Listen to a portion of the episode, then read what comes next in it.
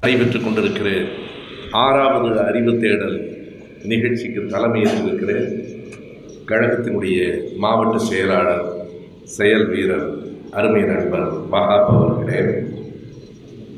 பாபு அவர்கள் பேசுகிற போது அமைச்சருக்கு உரிய இலக்கணங்களை பெற்றவர் என்றார். இல்லை இல்லை. இன்றைய அமைச்சர்களுக்கு உரிய எந்த இலக்கணத்தையும் பெறாத முன்னாள் அமைச்சர் அன்பிற்குரிய தங்கம் தென்னரசு அவர்களே சட்டமன்ற உறுப்பினர்கள் ஏ லட்சுமணன் அவர்களே ஐயா மைதீன் கான் அவர்களே ஐன்ஸ்டீன் கல்லூரியினுடைய தாளாளர் அருமை நண்பர் அமுதவாணன் அவர்களே ஆ. துரை அவர்களே ஷெரீஃப் அவர்களே எங்கள் பேரவையை சார்ந்த அருமை தோழர்கள் மாவட்ட இளைஞரணியினுடைய செயலாளர் சந்தானம் அவர்களே பேராசிரியர் பாபு அவர்களே எங்கள் அமைப்பினுடைய தலைமை நிலைய செயலாளர் எட்வின் அவர்களே பேரவையிலிருந்து வந்திருக்கிற அருமை நண்பர்களே அறிவு சார்ந்த அரங்கத்தை நிரப்பி இருக்கிற அறிவார்ந்த பெருமக்களே உங்கள் அனைவருக்கும் என் அன்பு ஓர் அரசியல் கட்சியை சார்ந்த அரசியலில் முனைப்போடு அன்றாடம் செயல்பட்டு கொண்டிருக்கிற ஒரு பேரவையும் அதனுடைய பொதுச் செயலாளராகிய நானும் ஏன் இப்படி அறிவு சார்ந்த அறிவு தேடல் போன்ற நிகழ்ச்சிகளை நடத்த வேண்டும் என்பதற்கு தொடக்க உரையாக்கிய தங்கம் தென்னரசு அவர்களும் இணைப்புரை வழங்கி கொண்டிருக்கிற பாபு அவர்களும் காரணத்தை எடுத்து சொன்னால் வேறு ஒன்றுமில்லை. திராவிட இயக்கத்தின் அடிப்படை நோக்கமே மானமும் அறிவும் உள்ளவர்களாக மனிதர்களை ஆக்க வேண்டும் என்பதற்காக அறிவு பரப்புதல் என்பது தொடக்க காலத்திலிருந்து திராவிட இயக்க கோட்பாட்டின் பிரிக்க முடியாத ஒரு பகுதி. இதனை நான் மேம்போக்காக சொல்லவில்லை. தொண்ணூறு ஆண்டுகளுக்கு முன்னால் வந்த குடியரசு ஏட்டில் பகுத்தறிவு ஏட்டில் விடுதலையில் உண்மை ஏட்டில் நீங்கள் எடுத்து பாருங்கள்.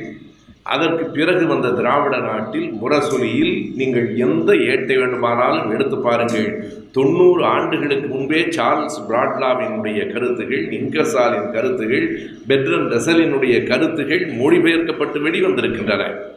சாக்ரட்டிஸின் பொன்மொழிகள் புத்தரின் பொன்மொழிகள் இன்னமும் சொன்னால் ஆயிரத்தி தொள்ளாயிரத்தி முப்பத்தி ஒன்று அக்டோபர் மாதத்திலேயே பொது உடைமை கட்சி அறிக்கையை தமிழில் முதலில் வெளியிட்ட ஏடு பெரியார் நடத்திய ஏடுதான் என்பதையும் நாம் குறித்து கொள்ள வேண்டும். பெரியாருடைய நினைவிடத்திலே இருந்து இருக்கிற. ஒரு இலச்சினையை நீங்கள் பார்க்கலாம். ஒரு கையும் அதில் ஒரு சுடரும் இருக்கும். அந்த சுடரே அறிவு சுடர்தான்.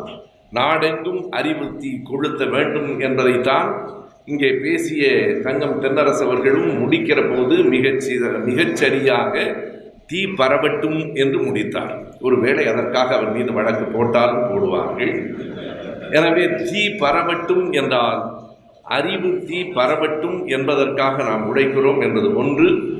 தமிழ் இலக்கியங்களிலும் அறிவார்ந்த செய்திகள் இருக்கின்றன. தமிழ் வரலாற்றிலும் அறிவார்ந்த செய்திகள் இருக்கின்றன என்பதை அமுதவாணன் போன்றவர்கள் பேசுகிற போது ராஜேந்திர சோழன் கங்கை வென்றான் கடாரம் என்றான் முதல் கடவுடியாக தமிழன் இருந்தான் என்றால் அறிவியல் அறிவு இல்லாமல் நாம் அதனை செய்திருக்க முடியாது என்பதையும் எடுத்து காட்டினார்கள்.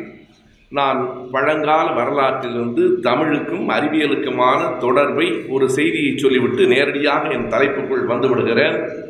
தமிழில் அறிவியல் இதழ்கள் பத்தொன்பதாம் நூற்றாண்டிலேயே இருந்திருக்கின்றன.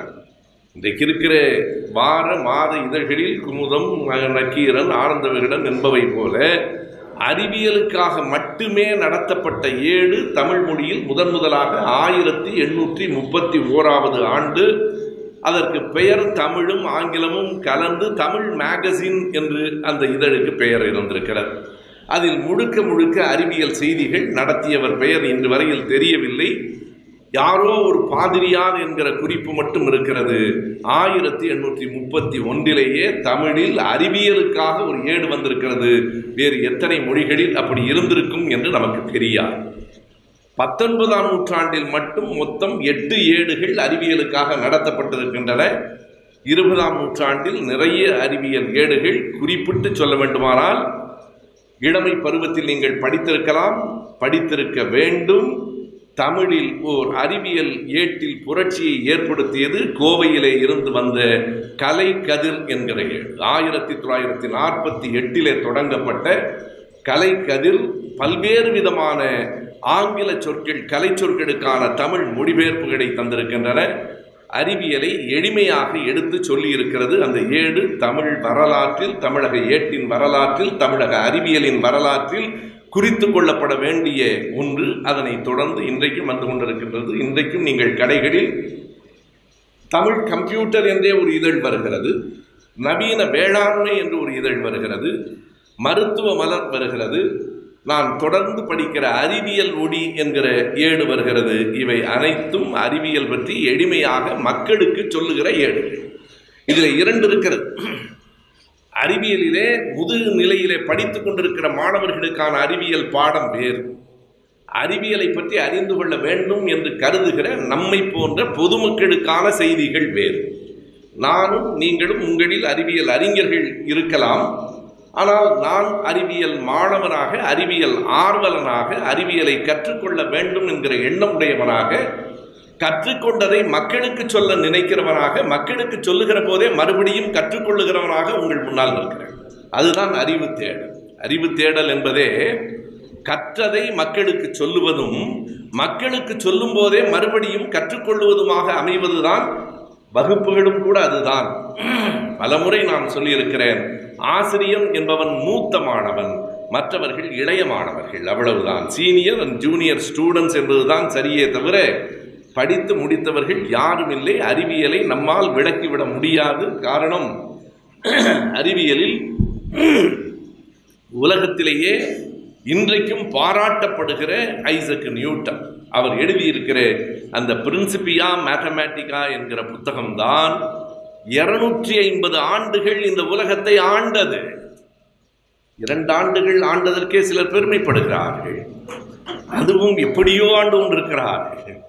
இருநூற்றி ஐம்பது ஆண்டுகள் அறிவியல் உலகத்தை ஆண்ட நூல் என்று சொன்னால் பிரின்சிபியா மேத்தமேட்டிக்கா என்கிற நியூட்டனின் ஐசக் நியூட்டனின் புத்தகம்தான்.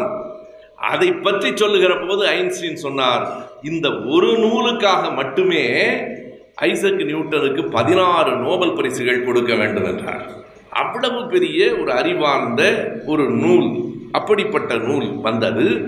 அந்த நூல் ஆயிரம் செய்திகளை சொன்னது.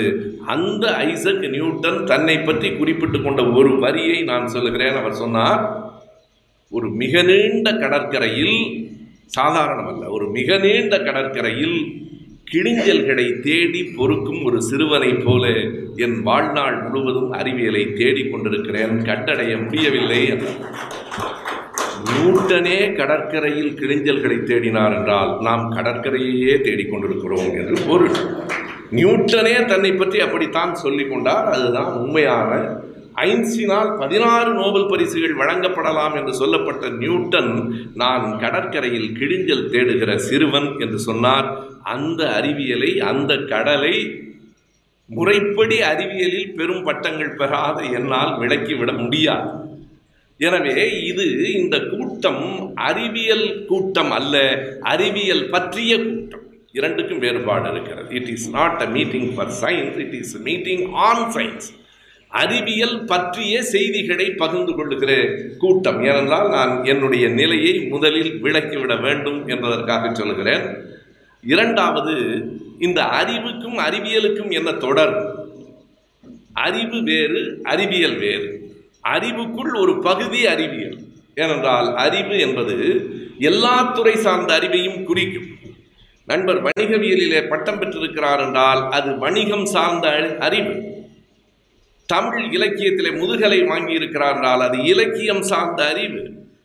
வரலாறு சார்ந்த அறிவு பொருளாதாரம் சார்ந்த அறிவு இப்படி பல்வேறு விதமான அறிவுகளில் ஒரு துறை அறிவியல் என்றால் இது எது சார்ந்த அறிவு? எக்கனாமிக்ஸ் என்பது பொருளாதாரம் சார்ந்த அறிவு.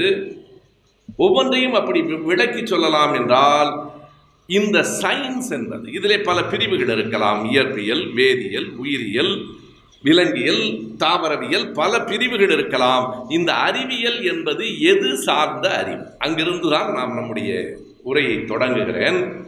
அறிவியல் என்பது இயற்கை சார்ந்த அறிவு. அறிவியல் என்பது இயற்கை சார்ந்த அறிவு.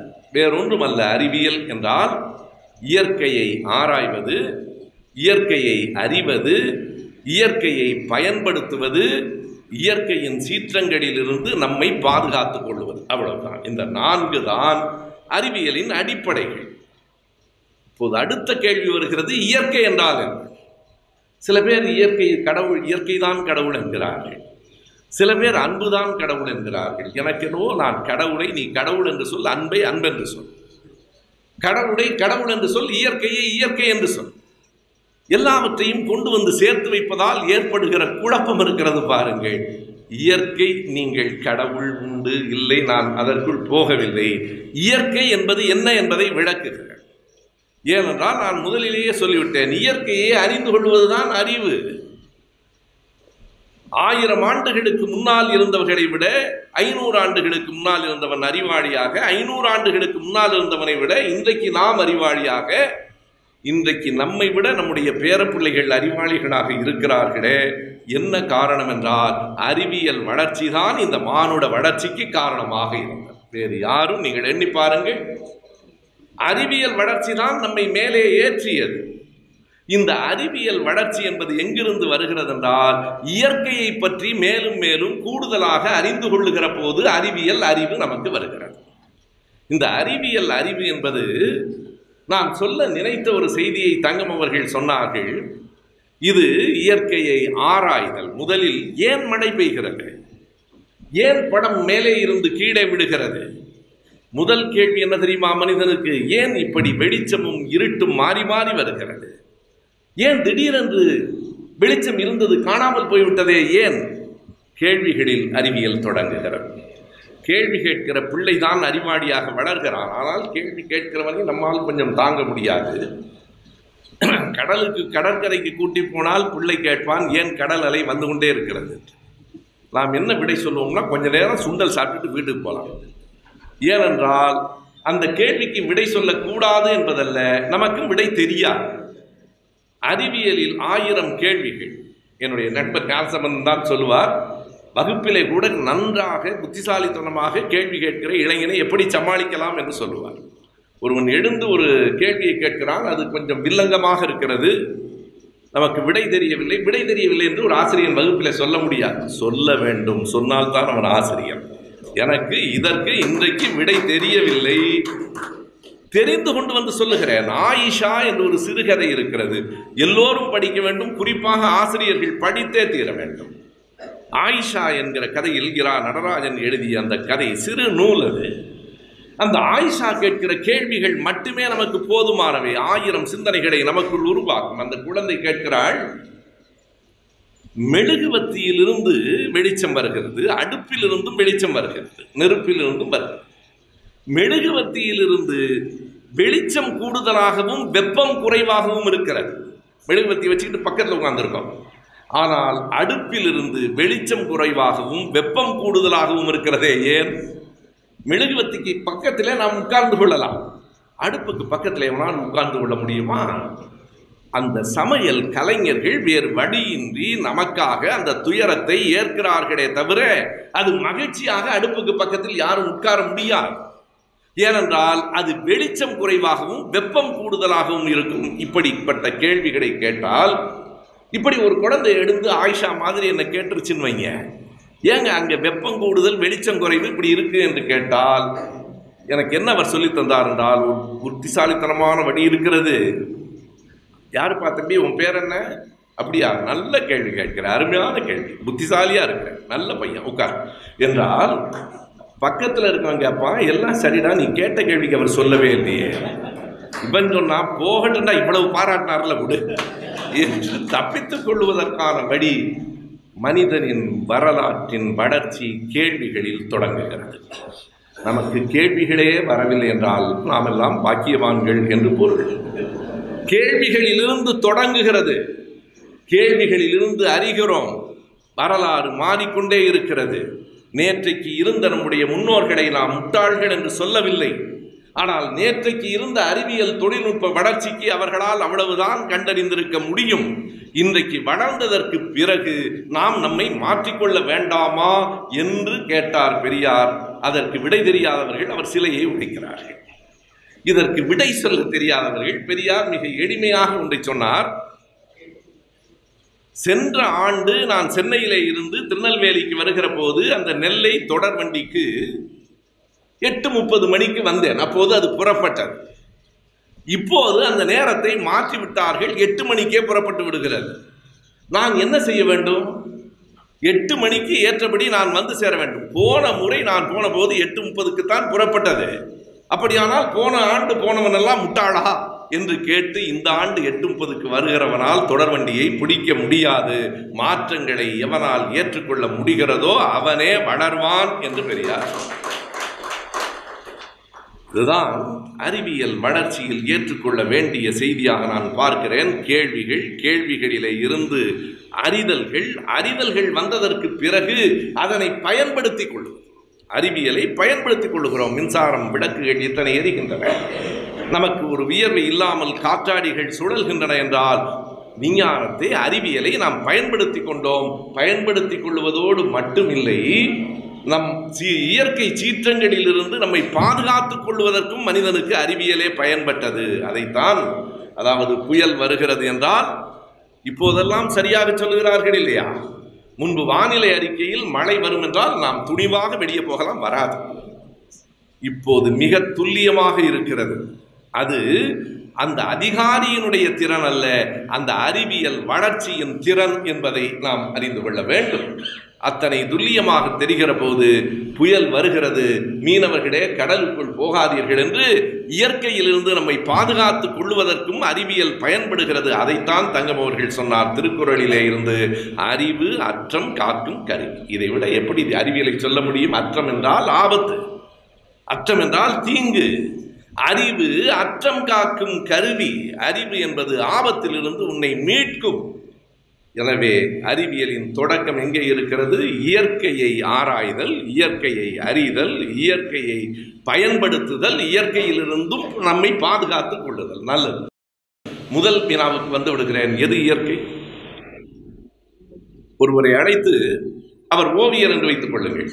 ஒரு இயற்கை காட்சியை படம் வரையுங்கள் என்றால் நான் அறிந்த வரையில் மலையை வரைவார் அருவி வரைவார் பூக்களை வரைவார் யாரும் மனிதர்களை வரைய மாட்டார்கள் நாம் என்ன செயற்கையா? மலை இயற்கை அருவி இயற்கை மனிதன் செயற்கையா? என்னை யாராவது செய்தார்களா? நாமும் இயற்கை தான் நண்பர்களே. இந்த பூமியில் இருக்கும் அனைத்தும் இயற்கை. அத்தனை உயிரினங்களும் இயற்கை. இரண்டாக பிரித்து விடுங்கள். உயிர் வாழும் இனங்கள் உயிர் அற்றவை அவ்வளவுதான். உயிர் உள்ளவை உயிர் அற்றவை உயிர் உள்ளவையும் இயற்கை தான் உயிர் அற்றவையும் இயற்கை தான் ஆனால் எத்தனை வகை இருக்கிறது? உயிர் உள்ளவைகளில் மட்டும் நாம் எடுத்துக்கொண்டால் எத்தனை வகை இருக்கிறது? இங்கே பேசுகிற போது தம்பி துரையோ ஷெரீஃபோ சொன்னார்கள் என்னுடைய ஒரு நிமிட செய்தி பற்றி. அந்த ஒரு நிமிட செய்தியில் மிகப்பெரிய அறிவியலை ஒரு நிமிடத்தில் பகிர்ந்து கொள்வது என்பது மிக சிக்கலான ஒன்றுதான். ஆனால் அதற்கும் நமக்கு இந்த அறிவியல் தான் பயன்படுகிறது. கைபேசி தானே. நான் இன்று இரவு அறையிலிருந்து நான் பேசுவதை நாளை காலையில் உலகத்தின் எந்த மூலையிலிருந்து வேண்டுமானாலும் கேட்க முடிகிறது என்றால் இது கடவுளின் அருள் இல்லை என்று நான் சொன்னால் கோபப்படுகிறார். இது அறிவியலினுடைய உதவி அறிவியலினுடைய வளர்ச்சி நண்பர்களே. அப்படி அறிவியல் வளர்கிற போது நீங்கள் எண்ணி பார்த்தால் இந்த உலகத்தில் இந்த உலகம் என்று நான் சொல்லுவது பூமி உருண்டை இந்த நிலம். எவ்வளவு உயிரினங்கள் இருக்கின்றன? உயிர்கள் கோடான கோடி மனிதர்கள் மட்டும் எழுநூறு கோடி. அந்த எழுநூறு கோடியில் இருநூத்தி ஐம்பது கோடி சீனா இந்தியா என்கிற இரண்டே நாடுகளில் இருக்கிறார் மனிதர்கள் மட்டும் எழுநூறு கோடி எத்தனையோ விதவிதமான உயிரினங்கள் இருக்கின்றன. கோடான கோடி உயிர்கள் அது போகட்டும் உயிர் இன வகைகள் எவ்வளவு? மனிதன் எறும்பு ஈ காக்கை என்று இப்படி மனித உயிர் இனங்களின் வகைகளை எடுத்துக்கொண்டால் வியப்பாக இருக்கும். அறிவியல் சொல்லுகிறது இருபது லட்சம் வகையான உயிரினங்கள் இருக்கின்றன. ஏறத்தாழ இருபது லட்சம் வகையான உயிரினங்கள் இந்த பூமி பந்தில் இருக்கின்றன. பெரியவையாகவும் சிறியவையாகவும் இருக்கின்றன. எவ்வளவு பெரியவை எவ்வளவு சிறியவை என்பதற்காக நான் அந்த எடுத்துக்காட்டை என் ஒரு நிமிட செய்தியிலே சொன்னேன்.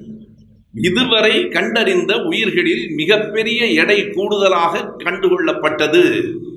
அந்த நீல திமிங்கிலங்கள் ப்ளூ வேல்ஸ் யானை காண்டாமிருகம் எல்லாம் பக்கத்தில் வர முடியாது. அந்த நீல திமிங்கிலங்களினுடைய வலிமையை அறிந்து கொள்ள வேண்டுமானால் அவை கப்பலை கவிழ்த்து விடும் தன் வா ஒரு வால் இறக்கையின் அசைவில் கப்பலை கவிழ்க்கும். அந்த ப்ளூ வேல்ஸில் மிக குறைந்தது ஒரு அறுபது டன். மிக கூடுதலாக இதுவரையில் கிடைத்த திமிங்கலங்களில் எடை கூடுதலாக எவ்வளவு இருந்தது என்றால் நூற்றி முப்பத்தி ஐந்து டன் எடை உள்ள ஒரு திமிங்கலம். நூற்றி முப்பத்தி ஐந்து என்பதை வெறும் எண்ணாக பார்க்காதீர்கள். ஒப்பிட்டு பாருங்கள். இது நாற்பத்தி எட்டு அடி ஆழம் என்றால் ஆறு மனிதர்களின் உயரம் என்று சொல்வார்கள். அப்போதுதான் புரியும். நூற்றி முப்பத்தி ஐந்து ஒரு டன் ஆயிரம் கிலோ. நானே நூறு கிலோவுக்கு குறைவு. நூறு கிலோ உள்ள பத்து மனிதர்கள் சேர்ந்தால்தான் ஒரு டன். ஆ நூற்றி முப்பத்தி ஐந்து டன் என்றால் நூறு கிலோ எடை உள்ள ஆயிரத்தி முன்னூற்றி ஐம்பது மனிதர்களின் எடையில் ஒரே ஒரு திமிங்கலம் இருக்கிறது. எவ்வளவு பெரிய உயிர் இனம் இந்த உலகத்தில் இன்னொரு பக்கம் வந்து விடலாம். திமிங்கிலமும் ஒரு உயிர் தான் வைரஸ் என்கிறார்களே அதுவும் வைரஸ் நமக்கு இன்றைக்கு காய்ச்சல் வந்து விட்டதுன்னா ஏதோ ஒரு வைரல் ஃபீவர்னு டாக்டர் சொல்றாரு. ஏதோ ஒரு ஃபீவர் ஆகுன்ட்டு நம்மளும் இப்போ புதுசாக கொரோனா என்னமோ முந்தி புராணான்னு ஒரு கவர்னர் இருந்தார் இப்போ கொரோனான்னு ஏதோ ஒரு கிருமி வருதுறான்றான் நான் அவரை கிருமி என்று சொல்லவில்லை. இந்த பெயர் ஒற்றுமைக்காக சொன்னேன். ஏன்னா சில நேரங்களில் அப்படி சிக்கல் ஆகிடும் பேச தெரியாமல் மேடையில் சிலர் பேசிக்கொண்டு சிக்கிக் கொள்கிறார்கள் இல்லையா? அப்படி. எனவே அந்த வைரஸ் ஒரு கிருமி உடம்புக்குள் இருக்கிறது. மறுபடியும் நினைவில் வைத்துக் கொள்ளுங்கள் இது ஒரு அறிவியல் பற்றிய வகுப்பு என்று நீங்கள் கருதிவிடக்கூடாது. அறிவியல் பற்றிய ஓர் உரையாடல்.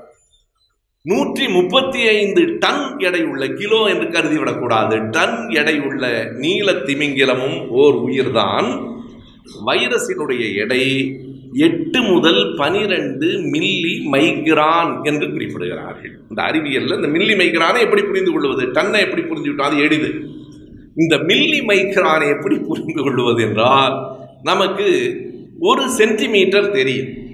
ஒரு அங்குலத்தை விட குறையும் இவ்வளவுதான் ஒரு சென்டிமீட்டர்.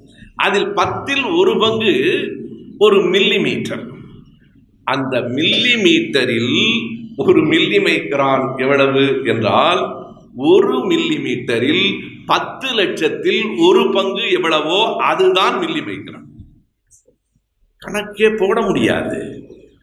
ஒரு மில்லி மீட்டரில் பத்து லட்சம். நாம் என்ன செய்யலாம் என்றால் அதோடு விட்டு விட்டு வேறு வேலைக்கு போய்விடலாம். கணக்கு போட முடியாது. எதற்கு குறிப்பிடுகிறேன் என்றால் நீங்கள் எண்ணி பார்க்க வேண்டும். திமிங்கிலத்திற்கும் ஓர் உயிர்தான் வைரஸுக்கும் ஓர் உயிர்தான் எல்லா உயிருக்கும் ஆன்மா இருந்தால் இந்த உலகம் தாங்காது. இருபது லட்சம் வகையான கோடான கோடி உயிர்களுக்கும் ஆன்மா நான் கேட்கிறேன் ஆன்மா மனிதனுக்கு மட்டுமா இல்லை வைரஸுக்கும் இருக்கிறதா? வைரஸ் மறுபடி மறுபடி பிறந்தால் நம்ம நிலைமை என்ன? ஒரு வைரஸை கொல்வதற்கே பெரும்பாடாக இருக்கிறது. எனவே இத்தனை பெரியதாகவும் இத்தனை சிறியதாகவும் இருக்கிற இந்த இயற்கையை ஆராய்தல். இது எப்படி என்றால் நோக்கரிய நோக்கே நுணுக்கரிய நுண்ணுணர்வே. இந்த வரியை நான் திருநெல்வேலியில் சொல்லுவதால் உங்களில் பலருக்கு நான் எங்கிருந்து இதனை எடுத்துச் சொல்லுகிறேன் என்று தெரிந்திருக்கும். ஆனால் வியப்பாக இருக்கும் சுபவி திருவாசகம் பேசுகிறாரே என்று. நாம் ஒன்றும் எதையும் மறுக்கிறவர்கள் இல்லை. நோக்கரிய நோக்கே நுணுக்கரிய நுண்ணுணர்வே போக்கும் வரத்தும் புணரும் நிலா புண்ணியனே என்று மாணிக்க வாசகர் கடவுளை பற்றி பாடியது பொருந்துமோ பொருந்தாதோ அவருக்கு இயற்கைக்கு பொருந்தும். நோக்கரிய நோக்கு நுணுக்கரிய நுண்ணறிவு இந்த இயற்கையை அறிதல் ஆராய்தல் என்பதுதான். மானுட வளர்ச்சி மானுடம் எங்கே தொடங்கிற்று? அடுத்த இடத்துக்கு வந்து விடலாம். ஒரு மணி நேரத்திலிருந்து ஒன்னே கால் மணி நேரத்துக்குள் முடித்து விட வேண்டும் என்பது எங்கள் அறிவு தேடலின் இயல்பான போக்கு. ஒரு கடலை சிமிழுக்குள் அடைக்க முடியாது. எனவே நான் தொட்டு செல்லுகிறேன். இதுதான் மானுட வரலாற்றின் வளர்ச்சி என்றால் மானுடம் எப்போது தொடங்கிற்று? இந்த பூமி பந்தில் அதற்கு முன்னால் இன்னொன்றை செல்ல வேண்டும். இந்த பூமியை பற்றிய ஆராய்ச்சி மட்டும்தான் அறிவியலா? அப்படியானால் நிலவை நாம் ஆராய வேண்டியதில்லை செவ்வாய் கிரகம் பற்றி கவலைப்பட வேண்டியதில்லையே. நிலவும் செவ்வாயும் வெள்ளியும் பூமியின் மீது தாக்கங்களை ஏற்படுத்துகின்றன. எந்த அளவுக்கு தாக்கத்தை ஏற்படுத்துகிறது என்றால் செவ்வாய் தோஷம் மாதிரி இல்லை.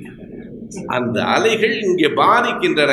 அப்படியானால் பூமிக்கு மேலே சந்திரனை பூமிக்கு மேலே செவ்வாயை தேடுகிறோம் இல்லையா? இந்த மேலே என்கிற சொல்லே வெறும் தோற்றம். முதலில் அடிப்படையில் மேலும் இல்லை கீழும் இல்லை. சொல்லுகிறார்கள் நிலவில் போய் பார்த்தால் பூமி மேலே தெரியும் என்று. காரணம் இந்த பேரண்டத்தில் எல்லாம் சுழன்று கொண்டிருக்கின்றன. மேலும் கீழுமாக இருக்கின்றன. நாட்டினம் சுழலும் போது எது மேல் எது கீழ்? நிற்காமல் சுழன்று கொண்டிருக்கிறது. எனவே மேல் என்பதே தவறானது. அப்படி தவறாக புரிந்து கொண்டுதான் நம்மவர்கள் மேல் உலகம் கீழ் உலகம் என்று சொன்னோம். மேலே ஏழு உலகம் இருக்குன்ட்டான் கீழே வேற ஏழு பதினாலு அவன் ஏதோ இந்த அடுக்கு பானையில பானை அடுக்கி இருக்க மாதிரி ஏழு உலகம் சொல்லி மேல ஒரு நாரதல் வேற பாடிட்டே இருக்காருன்னு எந்த ராக்கெட்டும் இது வரைக்கும் கண்டுபிடிக்கல. எந்த ராக்கெட்டும் எந்த நாரதரையும் இதுவரைக்கும் கண்டுபிடிக்கவே இல்லைங்க எந்த மேல் உலகமும் இல்லை. காரணம் மேல் என்பதே இல்லை. காரணம் வானம் என்று ஒன்று இல்லை. There is no sky at all எதுவும் இல்லை. அப்படியானால் என்ன சொல்ல வேண்டும்? பூமி பூமிக்கு வெளியே பூமிக்கு உள்ளே. நாம் இன்னமும் உள்ள தேடவே இல்லை. உள்ளே இருக்கிற தேடுதல் மிக கூடுதலாக இருக்கிறது. எவ்வளவு தூரம் பூமிக்குள்ள போயிருக்கிறோம்? மிக ஆழமான சுரங்கம் தெற்கு ஆப்பிரிக்காவிலே இருக்கிற ஒரு சுரங்கம் மூன்றரை கிலோமீட்டர் பூமிக்கு உள்ளே போகிறது. மூன்றரை கிலோமீட்டர். மிகப்பெரிய ஆழமான சுரங்கம் என்று சொல்லுகிறோம். ஆனால் ஆறாயிரத்தி எழுநூறு கிலோமீட்டர் பூமிக்குள் போனால்தான் பூமியின் மையத்தையே தொட முடியும். நம்ம எவ்வளோ போயிருக்கோம்? மூன்றரை கிலோமீட்டர் போயிருக்கோம். ஆறாயிரத்தி எழுநூறு கிலோ எப்படி சூரியனை நம்மால் நெருங்க முடியாதோ அப்படி நாம் வாழும் பூமியின் மையத்தையும் உள்ளே போய் நெருங்க முடியாது. இரண்டும் எவ்வளவு விரிந்தது என்பதற்காக சொல்கிறேன். அப்படியானால் நாம் என்ன சொல்ல வேண்டும்? இயற்கை என்றால் இந்த மண் அதாவது இந்த பூமி என்கிற சொல்லை அது வேற்றுமொழி சொல் பயன்படுத்த வேண்டாம் என்றாலும் நிலம் என்பதை விட பூமி புரியும் என்பதால் சொல்லுகிறேன். பூமி பூமிக்கு வெளியே பூமிக்கு உள்ளே. இந்த வெளியே என்கிற சொல் மிக முக்கியமானது. வெளியே என்பதிலிருந்து தான் வெளி என்பது வருகிறது. ஸ்பேஸ் வெளி எங்கே இருக்கிறது என்றால் வானத்தை பார்க்க வேண்டாம். நம் விரல்களுக்கு இடையில் இருப்பதும் வெளிதான். இந்த விரலுக்கு அந்த விரலுக்கு இடையில் வெளிதான். ஸ்பேஸ் இந்த உலகம் நான்கு விதமாக ஆராயப்பட வேண்டும். இந்த உலகத்தில் நான்கு தான் இருக்கின்றன. இயற்கையில் ஒன்று பருப்பொருள் இன்னொன்று ஆற்றல் மூன்றாவது காலம் நான்காவது விழி ஆங்கிலத்தில் சொற்களை சொல்லிவிடுகிறேன். ஏனென்றால் படிக்கிற மாணவர்களுக்கு அது உதவும். பருப்பொருள் என்பது மேட்டர் ஆற்றல் என்பது எனர்ஜி காலம் என்பது டைம் வெளி என்பது space matter energy time and space இந்த நான்கும் சேர்ந்தே இயற்கை. இந்த நான்கும் பூமியில் இருக்கிறது பூமிக்கு வெளியே இருக்கிறது பூமிக்கு உள்ளேயும் இருக்கிறது. இவைகளை பற்றி ஆராய்ச்சி செய்கிற அறிவுக்கு பெயர்தான் அறிவியல். இந்த நான்கையும் இந்த பருப்பொருளுக்கு அழிவு இல்லை. அதுதான் conservation law of conservation of matter அப்படி ஒரு விதி இருக்கிறது இயற்பியலில். என்ன மாற்றம் இல்லை? இந்த பொருளை யார் படைத்தார்கள் என்று கேட்கிறார்கள் இல்லையா? உலகில் எந்த பொருளும் படைக்கப்படவும் இல்லை அழிக்கப்படவும் முடியாது. நீங்கள் ஏதாவது ஒரு பொருளை அழிச்சிருங்க பார்க்கலாம். மனிதர்கள் இறந்த உடனே எரிச்சிடுறோமே அழிச்சிடுறோமே அழிக்கலைங்க. வேறு வேறு வடிவங்கள். பூமிக்குள் புதைத்தால் பூமிக்குள் அந்த உடல் இருக்கிறது எரித்தால் காற்றில் கலக்கிறது எலும்பு மிச்சப்படுகிறது. இந்த உலகத்தில் ஒரு சின்ன தாழை கொடுத்தாலும் நீங்கள் எவ்வளவு நுணுக்கமாக கிழித்து கிழித்து கிழித்து போட்டாலும் அந்த குப்பை கீழே இருக்குமே தவிர இந்த பேரண்டத்தை விட்டு வெளியே போய்விடாது. Law of conservation law of conservation of matter law of conservation of energy ஆற்றலையும் நீங்கள் அழிக்க முடியாது. ஆற்றல் மாறும். ஒரு ஆற்றல் இன்னொரு ஆற்றலாக மாறும். வெப்பம் வெப்பம் என்பது ஒரு விசையாக மாறும். நீராவி எப்படித்தானே நீராவி என்கிற ஆற்றல் ஒரு ரயிலையே தண்டுகிற அளவுக்கு மாறும். இவைகளையெல்லாம் நாம் உள்ளூர போகவில்லை. நான் மேலோட்டமாக சொல்லிக்கொண்டே போகிறேன். எனவே பருப்பொருள் ஆற்றல் காலம் வெடி என்கிற இந்த நான்கை பற்றியுமான ஆய்வுகள் இதிலிருந்து தேட தேட தேட நமக்கு கிடைக்கிறது. இரண்டாயிரத்தி அறுநூறு ஆண்டுகளுக்கு முன்னால் தமிழன் கீழடி என்கிற இடத்தில் வாழ்ந்ததை இன்றைக்கு வேறு வழியில்லாமல் ஏற்றுக்கொண்டு விட்டார் மகிழ்ச்சியாக இல்லை. இவனால இதுக்கு மேல மறைக்க முடியல. ஏனென்றால் அந்த கார்பன் டேட்டிங் என்கிற சோதனை மூன்று இடங்களில் நிகழ்த்தப்பட்டு மூன்று இடங்களிலிருந்தும் சரியான விடை வந்திருக்கிறது. ஒன்று இத்தாலியில் இருக்கிற ஃபைசா நகரத்தில் இன்னொன்று அமெரிக்காவில் இருக்கிற புளோரிடாவில் மூன்றாவது மும்பையில். மூன்று இடங்களிலும் இன்றிலிருந்து இரண்டாயிரத்தி அறுநூறு ஆண்டுகளுக்கு முன்னால் என்கிறார்கள் இன்றிலிருந்து நாலாயிரத்தி ஐநூறு ஆண்டுகளுக்கு முன்னால் இருந்த நாகரிகம் சிந்து சமவெளி நாகரிகம். கிராம நாகரிகம் இல்லை நகர நாகரிகம். ஒன்றை நீங்கள் கணக்கில் வைத்துக் கொள்ள வேண்டும். ஒரு நகர நாகரிகத்துக்கு ஒரு இனம் வந்திருக்கிறது என்றால் அதற்கு முன்னால் பல்லாயிரம் ஆண்டுகளை கடந்து வந்திருக்கிறது என்று பொருள். இது தமிழர்களின் பெருமை பேசுவதற்காக நான் சொல்லவில்லை. மானுட வரலாறு சொல்லுகிறேன். மானுட வரலாறு எப்போது தொடங்கிற்று? கடைசி பனியுகம் முடிந்த பதிமூவாயிரம் ஆண்டுகள் ஆகிவிட்டன என்று ஒரு கணக்கு சொல்கிறது கடைசி பனியுகம். பதிமூவாயிரம் ஆண்டுகள் என்றால் பொது ஆண்டு தொடங்குவதற்கு முன்பு. முன்பெல்லாம் கிறிஸ்து பிறப்பதற்கு முன் கிறிஸ்து அப்படி வேண்டாம். மதச்சார்பு வேண்டாம். பொது ஆண்டு தொடங்குவதற்கு முன் பொது ஆண்டு தொடங்குவதற்கு பின். பொது ஆண்டு தொடங்குவதற்கு முன் பதினோராயிரம் ஆண்டுகள். இன்றிலிருந்து பதிமூவாயிரம் ஆண்டுகளுக்கு முன்னால் கடைசி பனியுகம் முடிந்து மனிதர்கள் இன்றைய வடிவத்தில் தோன்றினார்கள் என்று அறிவியல் ஆய்வு சொல்லுகிறது. எதுவுமே ஒன்றை நினைவில் வைத்துக் கொள்ள வேண்டும். அறிவியலில் எதுவும் முடிந்த முடிவில்லை. நியூட்டன் சொன்னதை ஐன்ஸ்டின் மறுத்து விடுகிறார். ஐன்ஸ்டின் சொன்னது அடுத்து வருகிற போது மறுக்கப்படுகிறது. எல்லா கோள்களும் சூரியனை சுற்றி சூரியனை சுற்றி கோள்கள் வருகின்றன என்பதை மெய்ப்பிப்பதற்கே ஆயிரம் ஆண்டுகள் போராட வேண்டியிருந்தது. பிறகு சுற்றி வருகின்ற அவை அனைத்தும் வட்டப்பாதையில் சுற்றவில்லை. நியூட்டன் கண்டுபிடித்து சொன்னார் அவை நீள்வட்ட பாதையில் சுற்றுகின்றன. எக்லிப்ஸ் நாட் சர்க்கிள் அறிவியலில் எல்லாம் மாறும். மாற்றத்தை ஏற்றுக்கொள்வது அறிவியல். என்ன காரணம் என்றால் அறிவியலுக்கு பிடிவாதம் இல்லை. அறிவியலுக்கும் மதத்துக்குமான அடிப்படை வேறுபாடு இதுதான். மதம் எல்லாவற்றையும் அப்படியே நம்பு என்கிறது அறிவியல் எல்லாவற்றையும் சந்தேகி என்கிறது. எல்லாவற்றையும் சந்தேகி. ஆராய்ச்சி செய்து பார் அதற்கு பிறகு ஒரு முடிவுக்கு வர வேண்டும் என்று சொல்லுகிற இந்த அறிவியலில். இப்படி இந்த உலக வளர்ச்சி பதிமூவாயிரம் ஆண்டுகளுக்கு முன் என்றால் அதற்கு முன் மனிதர்கள் இல்லையா? லட்சம் ஆண்டுகள் சொல்லுகிறார்களே. உண்மைதான் இங்குதான் ஒரு கவனமான செய்தியை நாம் முன்னெடுத்துக் கொள்ள வேண்டும். நான் மனிதர்கள் என்று சொல்லுவது இன்றைக்கு இருக்கிற ஏறத்தாழ நம்மை ஒத்த வடிவங்களை சொல்லுகிறேன். அதற்கு முன்னால் இருந்தார்கள் லட்சக்கணக்கான ஆண்டுகளைத்தான் சொல்லுகிறார்கள். ஆண்டு கணக்கில் இன்னமும் பல குழப்பங்கள் இருக்கின்றன. அப்போது இருந்த மக்களுக்கு எண்பதாயிரம் ஆண்டுகளுக்கு முன்னால் இருந்த மனிதர்கள் தான் அவர்களுக்கு மூன்று விதமான பெயர்கள் வழங்கப்படுகின்றன. மூன்று பகுதிகளில் கிழக்கு ஆப்பிரிக்காவில் ஆசியாவில் ஐரோப்பாவில் மூன்று பகுதிகளில் வாழ்ந்த மூன்று விதமான மனிதர்களை போன்றவர்கள். ஹோமோசேப்பியன்ஸ் ஹோமோ நியாண்டர் தான் இந்த மூன்று பேரும் இந்த பெயர்களெல்லாம் நமக்கு ரொம்ப புதுசு தான் ஏனென்றால் இவையெல்லாம் கிரேக்கத்திலிருந்து வருகின்றன. ஹோமோ என்றால் ஹியூமன் என்று பின்னால் வருகிறது. ஆங்கிலத்திலே ஹோமோ தான் human. Homo sapiens homo erectus Neanderthal இவர்கள் எப்போது மாற்றம் வந்தது? சிம்பன்சி அண்ட் பொனோபா என்கிற அந்த இரண்டு மனித குரங்குகளினுடைய குணங்கள் இன்னமும் நம்மிடம் பலரிடம் மிச்சம் இருப்பதாகத்தான் சொல்லுகிறார்கள். இன்னமும் இருக்கு. நீங்க யோசிச்சு பாருங்க.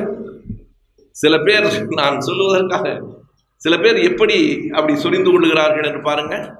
மிச்சம் இருக்கிறது. ஆனால் முழுமையாக இருந்த காலங்களில் என்ன மாற்றம் மானுட வரலாற்றில் எப்படி வந்தது என்பதை சொல்லுகிறேன். நான்கு கால்களில் நடந்தவர்கள் எப்போது நிமிர்ந்தார்களோ மானுட வரலாற்றில் ஒரு புது யுகம் தொடங்கிற்று. நிமிர்ந்தது அவ்வளவு பெரிய காரியமா? ஆம். இன்னமும் குனிந்தவர்கள் பல பேர் நம் நாட்டில் நிமிரவே இல்லையே. நிமிர்தல் என்பது மிகப்பெரிய செயல்தான்.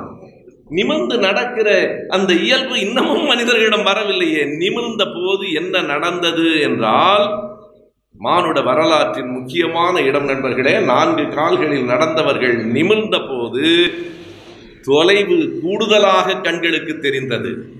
எந்த விலங்கு வருகிறது நீங்கள் நான்கு கால்களால் குனிந்து நடக்கிறவனுக்கு மண்டி போட்டு வருகிறவர்களுக்கு மண்டியிட்டு வருகிறார்கள் இல்லையா? மண்டியிட்டு வருகிறவர்களுக்கு எதிரே இருக்கிறவர்கள் நீங்கள் வேறு யாரையோ நினைத்துக் கொள்ளாதீர்கள். நான் பொதுவாக சொல்லுகிறேன் மண்டியிட்டு வருகிற போது தொலைவில் இருப்பது தெரியாது.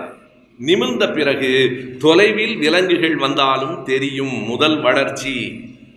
ஆனால் விலங்குகள் தெரியுமே தவிர எந்த விலங்கோடும் மனிதனால் சண்டையிட முடியாது. ஒரு சிங்கத்தோடு ஒரு காட்டெருமையோடு ஒரு யானையோடு தனி மனிதனால் சண்டையிட்டு வெல்ல முடியாது. ஆனால் மானுட வரலாற்றில் மனிதன் தானே வென்றான். விலங்குகளை கட்டுப்படுத்தினான் இல்லையா? தன் மூளையால் அறிவால் அறிவியல் வளர்ச்சியால் கருவிகளை கண்டறிந்து விலங்குகளை கைப்படுத்தினான் மனிதன் என்றால் மனிதனின் மானுட வரலாற்றில் அறிவியலுக்குத்தான் பெருமை. கருவிகள் தான் எண்ணி பாருங்கள். சிங்கம் ஏன் மனிதனை பார்த்து பயப்படுகிறது? மனிதனை அல்ல அவன் கையில் வைத்திருக்கிற துப்பாக்கியை பார்த்து பயன்படுகிறது. நீங்கள் மனித அறிவு நீங்கள் சிங்கத்துக்கு வலிமை உண்டு. மான்களுக்கு விரைவு உண்டு. சிங்கம் துரத்தினால் மான் விரைவினால் தன்னை காப்பாற்றிக் கொள்ளும். மனிதனால் மான் போல ஓடவும் முடியாது. சிங்கம் போல அடிக்கவும் முடியாது. இரண்டு பேருக்கும் இல்லாத ஒரு வலிமை மூளை வலிமை அறிவியல் வலிமை நமக்கு வந்து சேர்ந்தது. அப்படி நிமிர்ந்த போது தொலை தூரத்தையும் அவனால் அறிந்து கொள்ள முடிந்த போது முதலில் அவன் ஒரு வலிமையை பெறுகிறான் வரலாற்றில் ஒரு கட்டம். ஆனால் இன்னொரு கோளாறு நடந்து விடுகிறது. நான் சொல்லுவதெல்லாம் நான் நூல்களில் அறிவியல் நூல்களில் படித்த செய்திகள் கடைசியாக உரையை முடிக்கிற போது எந்தெந்த நூல்கள் என்பதை நான் சொல்லிவிடுவேன். ஏனென்றால் எதையும் நான் புதிதாக கண்டுபிடிக்கவில்லை. இவையெல்லாம் படித்தவைகளை நான் தொகுத்து சொல்லுகிறேன் அவ்வளவுதான். நிமிர்ந்த போது என்ன நடந்ததென்றால் இதை நாம் கவனத்தில் வைத்துக் கொள்ள வேண்டும். ஒரு கேள்வியை கேட்கிறேன். குதிரை குட்டி போடுகிறது. போட்ட உடனே குதிரை எழுந்து நடக்கிறது இல்லையா? எல்லா விலங்குகளும் நீங்கள் பாருங்கள். மிக தாமதம் என்றால் ஓரிரு நாள்கள். அவை நடக்கும். இந்த மனித குழந்தைகள் மட்டும் எட்டு மாதத்தில் நடந்தால் கெட்டிக்கார குழந்தைகள். ஒன்றே கால் ஆண்டு ஆகும். ஏன் இப்படி மாற்றம் நிகழ்கிறது? யுவால் ஹராரி என்கிற அந்த இஸ்ரேல் நாட்டில் வேலை பார்க்கிற அந்த பேராசிரியர் ஹோமோ சேப்பியன்ஸ் என்கிற புத்தகத்தில் எழுதுகிறான் அத்தனை மனிதர்களும் குறைப்பிரசவங்களாகத்தான் பிறக்கிறார்கள் என்று எழுதுகிறான் ஒரு செய்தி. நாம் என்ன கருதுகிறோம் என்றால் எட்டு மாதத்தில் பிறந்தால் தானே குறைப்பிரசவம்? இந்த பையன் தான் பத்து மாதம் உயிர் எடுத்துட்டானே. அப்புறம் என்னடா குறைப்பிரசவம் என்றால் இல்லை. போதுமான அளவு கர்ப்பத்தில் மனிதன் தங்கவில்லை என்பதற்கு என்ன காரணம் என்றால் துணிந்து நடந்த மனிதன் நிமிர்ந்த பிறகு பல நன்மைகள் வந்தாலும் ஒரு கேடு வந்து சேர்ந்து விட்டது. என்ன என்றால் அந்த பெண்களினுடைய பிறப்பு பாதை குறுகிவிட்டது. நான்கு கால்களில் இருக்கிற போது இருக்கிற விரிவு இல்லாமல் நிமிர்ந்த பிறகு அது குறுகிவிட்டது. எனவே அந்த பெண்ணினுடைய மனத்தில் மூளையில் உள் மனத்தில் ஆழ் மனத்தில் ஒரு அச்சம் வருகிறது. இந்த குழந்தை பிறக்கும் போது நாம் இருப்போமோ இல்லையோ? அறிவியல் வளர்ச்சி வந்த பிறகு இன்றைக்கு தாயும் பிள்ளையும் நலமாக இருக்கிறார்கள் என்று சொல்லுகிறோம். இன்றைக்கு வயிற்றை கீறி எடுத்து விடுகிறோம். முன்பெல்லாம் பிரசவம் முடிகிற வரை ஒரு பெண் உயிரோடு இருப்பாள் என்பதற்கு உத்தரவாதம் உண்டா? இன்றைக்கு இன்னொரு கேடு வந்து சேர்ந்து விட்டது. எல்லா பேரும் என்ன பண்ணுறான் நீங்கள் மருத்துவரை கேட்டால் தெரியும். எங்கள் வியாழக்கிழமை எட்டரை மணிக்கு குழந்தை எடுத்துருக்கு. குழந்தை அதுவாக பிறக்கணும்.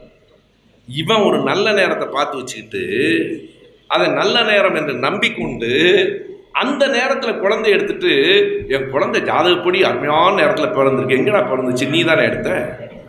இவர்களுக்கு அந்த அச்சம் காரணமாக மூட நம்பிக்கை அறிவியலின் மீது செலுத்துகிற ஆதிக்கம் இது. ஆனால் அறிவியலின் அடிப்படையில் அப்படி ஆள் மனத்தில் அந்த அச்சம் வந்ததால் அந்த பெண் பிரசவத்தை விரைவாகவே செய்து விடுகிறாள். குழந்தை கூடுதல் எடையாகி தலை பெருத்து விட்டால் அந்த மகப்பேறு கடினமாகும் என்று ஆழ்மனத்தின் மூளையில் பதிந்து விட்டதால் அந்த குழந்தை பிறந்து விடுகிறது. எனவே ஒன்பதரை மாசத்துல பிறக்கிற குழந்தை எல்லாம் குறைப்பிரசவம் தான் அதனாலே தான் பிறந்த உடனே எழுந்து நடக்கலை. ஆனால் இதிலும் ஒரு நன்மை இருக்கிறது. என்ன என்றால் மற்ற விலங்குகளினுடைய குட்டிகளெல்லாம் போதுமான அளவுக்கு கருவறையில் இருந்து பிறப்பதால் ஒரு செங்கல் சூளையில் வைத்து சுடப்பட்டது போல முற்றுமாக வடிவமைக்கப்பட்டு அந்த குழந்தைகள் பிறக்கின்றன அந்த குட்டிகள் பிறந்தவுடன் நடக்கின்றன. மானுட வரலாற்றில் குறைப்பிரசவமாக இருக்கிற காரணத்தால் இவன் பிறக்கிற போது இறுக்கமாக இல்லை. இது குறைவான கடிமண்ணாக இருக்கிறான். எதை வேண்டுமானாலும் எழுதலாம். ஒரு கண்ணாடியை போல எப்படி வேண்டுமானாலும் வளைக்கலாம். வளைக்கிறார்கள் இல்லையா? கவனமாக இல்லை என்றால் நம்மை வேறு திசையில் வளைத்து விடுவார்கள் இல்லையா? காரணம் இந்த வயலுக்கு முழுமையான உள்ளிருந்து வடிவமைக்கப்படவில்லை என்பதால் இப்படி ஒரு நன்மையும் இருக்கிறது என்று சொல்லுகிற இந்த வரலாற்றில் மானுட வரலாற்றில் மூன்று செய்திகள் தான் மனிதனை மனி மானுட வரலாற்றை மிக முன்னுக்கு தள்ளிற்று. ஒன்று நிமிர்ந்தது இரண்டாவது நெருப்பை அறிந்தது மூன்றாவது சக்கரத்தை கண்டுபிடித்தது. மூன்றும் சாதாரண விஷயம் அல்ல. நெருப்பை கண்டுபிடி நெருப்பு தான் மனிதன் கையாண்ட முதல் ஆயுதம். கருவியெல்லாம் அப்புறம். நெருப்பு தான். அந்த நெருப்பை கண்டுதான் விலங்குகள் பயந்தன. நெருப்பை இவனால் மூட்ட முடிந்தது. நெருப்பை இவனால் அணைக்க முடிந்தது. இன்னைக்கு வரைக்கும் ஒரு புலி எங்கேயாவது நெருப்பு மூட்டி குளிர் காஞ்சிருக்கா எண்ணி பாருங்கள் இந்த மானுட வளர்ச்சியில் ஒரு கட்டத்தில் நம்முடைய வீடுகள் எப்படி இருந்தன? இன்னைக்கு எப்படி இருக்கு? நியாயமா உழைச்சி கட்டினவன் வீடு நான் சொல்றேன். எப்படி இருக்கு? ஆனால் அன்றைக்கு குருவிகள் எப்படி கூடு கட்டினவோ அப்படித்தானே இன்றைக்கும் கட்டுது? யாராவது சொல்ல முடியுங்களா? எங்கள் திருநெல்வேலி இல்லை பாளையங்கோட்டை பக்கத்தில் ஒரு சிட்டுக்குருவி ஒரு பங்களா கட்டியிருக்குன்னு கட்டாது. புலி அதே குகையில் தான் இருக்குது குருவி அதே கூட்டில் தான் இருக்குது இன்னும் ஆயிரம் ஆண்டுகள் ஆனாலும் அப்படித்தான் இருக்கும். மானிடன் மானுடம் வளர்ந்திருக்கிறது. விலங்குகள் வளரவில்லை என்றால் மானுடன் அறிவியலை பயன்படுத்தினான். அந்த ஆறாவது அறிவால் வளர்ந்தான். அதுதான் அடிப்படை. மானுட வரலாற்றில் அறிவியலின் பங்கு சாதாரண பங்கு அல்ல. எல்லாம் கடவுள் தாங்க கொடுத்தார். ஏன் அந்த கடவுள் புலிக்கும் சிங்கத்துக்கும் காட்டெருமைக்கும் குருவிக்கும் கொடுக்கல? ஏன் அந்த அறிவை மனிதனுக்கு மட்டும் மனிதனுக்கு அறிவியல் என்கிற ஒரு மிகப்பெரிய இயற்கையை அறிந்து கொள்ளுகிற ஆற்றல் வந்த காரணத்தால் மானுட வரலாற்றில் வளர்ந்தான் நெருப்பு. நெருப்பு மனிதன் குளிர்காய்ந்தான். நெருப்பு மனிதன் விலங்குகளை மிரட்டினான். நெருப்பு மனிதன் காட்டை அடித்தான் நாட்டை உருவாக்கி கொண்டான். நெருப்பு மனிதன் முதன் முதலில் நெருப்பில் வேக வைத்து சமைத்து சாப்பிட பழகி கொண்டான். நெருப்பில் சமைத்து சாப்பிடுவதில் என்ன பயன்? நேரம் மிச்சமாகிறது. பச்சை கரியை கடித்து தின்பதற்கு ஐந்து மணி நேரம் ஆகும் என்றால் சமைப்பதற்கு அரை மணி நேரம் உண்பதற்கு கால் மணி நேரம் முக்கால் மணி நேரத்தில் வேலை முடிகிறது. நான்கே நான்கே கால் மணி நேரத்தில் அவன் வேலை வேலை செய்ய முடியும். பச்சை கரிகளை கொண்டு கொண்டிருந்தவன் வேட்டை சமுதாயம். இந்த மானுடம் எப்படி வளர்கிறது? வேட்டை சமுதாயம். அதிலிருந்து வேளாண் சமூகம் வேளாண் சமூகத்திலிருந்து பதினைந்தாம் நூற்றாண்டில் தொழில் சமூகம் தொழில் உலகத்திலே இருந்து அறிவியல் உலகம் அறிவியல் உலகத்திலே இருந்து நாளைக்கு வரப்போகிறது செயற்கை அறிவியல் உலகம். ஆர்டிஃபிஷியல் இன்டெலிஜென்ஸ் அதுதான் அடுத்த கடைசியாய் நான் முடிக்க போகிறேன் எனவே அந்த வேட்டை சமூகத்தில் இருந்தவர்கள் பெரும்பாலும் விலங்குகளினுடைய எலும்புகளுக்கு இடையில் இருந்த மஞ்சைகளைத்தான் விரும்பி உண்டார்கள். ஏன் அப்படி? அந்த மஞ்சைகளில் தான் மிக ஆழமான அதனுடைய சாரம் எசன்ஸ் இருக்கிறது. இன்றைக்கும் அந்த அசைவம் அல்லது புலால் உணவு உண்கிறவர்களுக்கு தெரியும் எனக்கு தெரியும். ஆட்டுக்கால் மூளையை எவ்வளவு சுவைத்து சாப்பிட்றோம்னு. யாராவது மரக்கறி உணவு உண்கிறவர்கள் கோவித்துக் கொள்ளக்கூடாது. எனக்கு இந்த பொருணர் ஆற்றுப்படையை வகுப்பில் நடத்தும் போதே மதிய நேரமாக இருந்தால் அப்புறம் நடத்திக்கலான்டான்றேன் அது எப்படி சொல்லுவான்னா அந்த பொருணர் ஆற்றுப்படையில் போகிற வழியில் என்னென்ன உணவு கிடைக்கும் என்று இரண்டாயிரத்தி இருநூறு ஆண்டுகளுக்கு முன்னால் காலையில் நீங்கள் போகிற போது அது சொல்லுவான் மீனும் தொட்டுக்கொள்ள தேனும் கொடுப்பார்கள். ஓ அப்படி ஒரு பழக்கம் வந்திருக்கு. மீனை தேனில் தொட்டு மதியம் புளிச்சோறும் அதற்கு கூடுதலாக மான் கறி பொரியலும் கிடைக்கும். புளிச்சோறும் அதற்கு மான் கறி பொரியல். இரவு அவன் சொல்லுகிறான் நீங்கள் ஆமூரை அடங் அடையும் போது நண்டு விரவிய வெண்சோறு தருவார்கள். நண்டு ஃப்ரைட் ரைஸுங்க அது. நண்டு விரவிய வெண்சோறு என்பதை இன்றைய மொழியில் சொல்லணும்னா நண்டு ஃப்ரைட் ரைஸு அடடா மனுஷன் இப்படி அருமையாக சாப்பிட்ருக்கிறானே இதுக்கப்புறம் மதிய நேரத்தில் வகுப்பு நடத்த முடியாது. சாப்பிட்டு வந்து பேசிக்கலாம். எனவே அந்த உணவில் இந்த அறிவியல் அறிஞர்கள்லேயே பான்செக்னு ஒரு விஞ்ஞானி இருந்தார். ரொம்ப கெட்டிக்காரன். மண்ணியல் ஆய்வில் மிக கெட்டிக்காரன். எனவே அவனிடத்தில் போய் அறிவுபூர்வமாக சில செய்திகளை தெரிந்து கொள்ள வேண்டும் என்று இன்னொரு விஞ்ஞானி போன போது அவர் சொன்னார் அவன் காலையிலிருந்து சொன்ன செய்திகளெல்லாம் மிக அருமையாக இருந்தன. ஆனால் மதிய உணவை என்னால் சகித்துக் கொள்ள முடியவில்லை. என்ன அப்படி வச்சார்னா அந்த ஆள் வித்தியாசமாக சாப்பிட்றவனா. கினியாவிலிருந்து படித்த பிடித்த பன்றிகள். இந்த சாம்பார் சாப்பிடுங்க குழம்புன்னு வச்சா அந்த குழம்புக்குள்ள முழுசு முழுசா சுண்டலிகள். இவன் சொன்னால் அதுக்கப்புறம் சாப்பிடவே எனக்கு பிடிக்கலன்றான். ஒன்றுமில்லை உணவு பழக்கம் சார்ந்தது. பாம்பு கறியவா சாப்பிட்றதுனா நமக்கு பழக்கம் இல்லை பழக்கம் இருந்தால் அந்த எலும்புகளுக்கு இடையிலே இருக்கிற மஞ்சையை உண்டு வளர்ந்த அந்த மானுட வரலாற்றில் அவன் மூளை கூர்மையாயிற்று. அந்த மூளை கூர்மையான போது கூர்மையான ஆயுதங்களை கண்டறிந்தான். எனவே அந்த ஆயுதங்களை நெருப்பில் வாட்டியும் எடுத்தான். நெருப்பு பல்வேறு விதங்களில் பயன்பட்டது. பிறகு சக்கரம் வந்த பிறகு மானுட வாழ்க்கை நகர்ந்தது. சக்கரம் தான் ஓரிடத்திலிருந்து இன்றைக்கு சக்கரம் எவ்வளவு பெரிய பெரிய சக்கரங்கள் வந்துருச்சு. மதியம் கிளம்பி ஒன்றரை மணி நேரத்தில் தூத்துக்குடிக்கு வந்து விடுகிற விமானம் வந்து விட்டது. இன்னமும் கூடுதலான வாகனங்கள் வருகின்றன. அனைத்தும் அறிவியல் வளர்ச்சி. எனவே நிமிர்ந்து நடந்த மனிதனும் நெருப்பை கண்டறிந்த பிறகும் சக்கரங்களை கண்டறிந்த பிறகும் மானுட வாழ்க்கை வளர்ந்தது.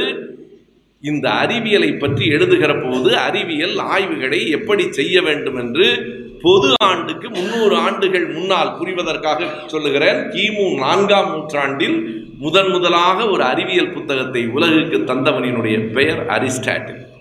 அரிஸ்டாட்டில் புத்தகம்தான் முதல் புத்தகம். உலகத்தில் அறிவியல் சார்ந்த முதல் புத்தகம் நிகாமேஷியன் எத்திக்ஸ் என்று அதற்கு பெயர். அதுக்கு என்ன பெயர் பொருள் கேட்க நானே ரொம்ப கஷ்டப்பட்டு நினைவு வச்சுக்கிறேன்.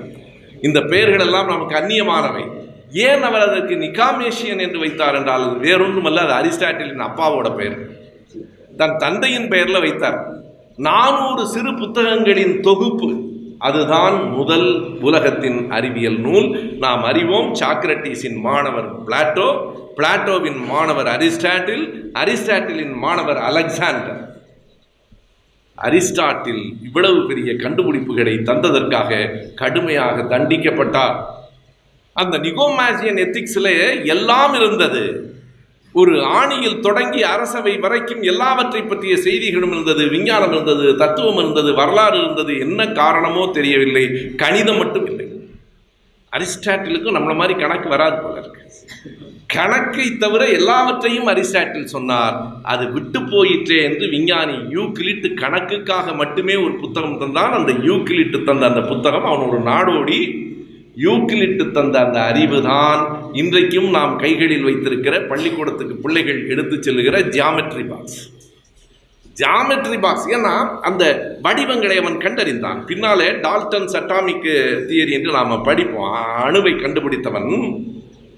அவன் திருமணமே செய்து கொள்ளவில்லை. அவனை பார்த்து கேட்டார்கள் ஏன் திருமணம் செய்து கொள்ளவில்லை? என்று. நேரம் இல்லை என்றார். திருமணம் செய்து கொள்ளவா நேரம் இல்லை. ஆமாம் என் தலை முழுவதும் முக்கோணமும் செவ்வகமும் கணக்கீடுமாக இருக்கின்றன. இதனால் திருமணம் செய்து கொண்டு மனைவியோடு பேசிக் கொண்டிருக்க நேரம் இல்லை என்று எனவே அந்த ஜியாமெட்ரி பாக்ஸ் அந்த முக்கோணத்தை வடிவத்தை செவ்வகத்தை கண்டறிந்து தந்தவன் பெயர் யூக்லிட் என்பது இயேசு பிறப்பதற்கு முன்பு இவைகளெல்லாம் தாண்டி ஏன் அலெக்சாண்டர் ஏன் அரிஸ்டாட்டில் தண்டிக்கப்பட்டான் எப்போதும் அறிவை இந்த உலகம் உடனடியாக ஏற்காது. நீங்கள் குறித்துக் கொள்ள வேண்டும். எப்போது இந்த உலகத்தில் அறியாமையை பரப்புவது எளிது? அறிவை பரப்புவது கடினம். பிள்ளையார் பால் குடிச்சதை ஒரே நாளில் உலகம் பூரா பரப்ப முடிஞ்சதில்லை. ஆயிரம் வருஷமா சொல்றோம் திருக்குறள் பரவ மாட்டேங்குதே. அறியாமையை பரப்புதல் எளிது அறிவை பரப்புதல் கடினம். அப்படி அறிவை பரப்ப கடினம் என்பதனாலே தான் அறிவுக்கு எதிர்ப்பு கூடுதலாக வந்தது. நீங்க இயேசு பிறந்த காலத்துக்கு பிறகு பதினைந்தாம் நூற்றாண்டு வரைக்கும் இடையில் பதினைந்து நூற்றாண்டுகள் அறிவியல் வளர்ச்சி உலகம் முழுவதும் தொய்ந்து போயிற்று. என்ன காரணம்? அரசர்களின் ஆதரவு இல்லை. அரசர்கள் ஜோதிடர்களை ஆதரித்தார்கள். அரசர்கள் மத குருமார்களை ஆதரித்தார்கள். அரசர்கள் கலைஞர்களை இலக்கியவாணர்களை கூட ஆதரித்தார்கள். ஆனால் அரசர்கள் விஞ்ஞானிகளை ஆதரிக்கவில்லை. காரணம் விஞ்ஞானிகள் கண்டறிவது மதம் சொல்லி வைத்திருக்கிற கூற்றுகளுக்கு எதிராக இருக்கிறது. ஏன் விஞ்ஞானிகளை ஆதரிக்கவில்லை? இந்த பயலுங்க நம்ம சொல்றதெல்லாம் போயின்றானே? எனவே விஞ்ஞானிகளை அரசர்கள் ஆதரிக்கவில்லை என்றது ஒரு காரணம் மதம் பரவிற்று என்றது இரண்டாவது காரணம். மனப்பாடம் செய்வதே கல்வி என்கிற ஒரு சிந்தனை வந்து சேர்ந்தது மூன்றாவது காரணம். நம்ம நாட்டில் நீங்கள் மனப்பாடம் செய்வது தான் அறிவு. வேதத்தை மனப்பாடம் பண்ணி சமஸ்கிருதத்தை ஒப்பிக்கிறது அறிவுன்னு நம்ம கருதுனோம் பாருங்க. அது மாதிரி பொது புத்தி படிந்து போனதால் தான் சில பேர் துக்ளக் படிக்கிறவன் அறிவாளின்னு நினைக்கிறான் இது எங்கே இருந்து வருதுன்னா ஒரு பொது புத்தியிலிருந்து வருகிறது. வேதம் அறிதலே அறிவு. வேதம் சார்ந்த அறிவு. புத்தன் தான் மறுத்தான். வேதம் மறுப்பே அறிவென்று உலகுக்கு சொன்னவன் புத்தன் தான். வேதத்தை மறுத்த முதல் அறிவாளி. புத்தன் முதலில் சித்தர்கள் பிறகு எங்கள் ஐயா பெரியார் நம் காலம் என்பதை புத்தனும் எதிர்க்கப்பட்டான் சித்தனும் எதிர்க்கப்பட்டான் பெரியாரும் எதிர்க்கப்படுகிறார். நீங்கள் அந்த அறிவு அந்த பொது புத்தி இன்னைக்கு நான் சொல்லுகிறேன் இல்லையா அந்த மக்கள் மொழியிலேயே நான் சொல்றேன். பிராமண பிள்ளைலாம் முச்சாலி பிள்ளைங்க ஒரு இளவு வெங்காயமும் இல்லை. நம்ம பிள்ளை அதை விட கெட்டிக்காரன். நாம் வாய்ப்பே கொடுக்கல. வாய்ப்பே கொடுக்காமல் நீ படிக்கவே விடாமல் அவனை அறிவாளி இவன் அறிவாளி இல்லை என்றால் என்ன பொருள்? அது என்ன அறிவு? இது என்ன அறிவு என்பதை விளக்கட்டுமா? வேதத்தில் என்ன இருக்கிறது என்று பாருங்கள். சோமனே எனக்கு மழையை கொடு. இந்திரனே எனக்கு பொருள் செல்வத்தை வளத்தை கொடு.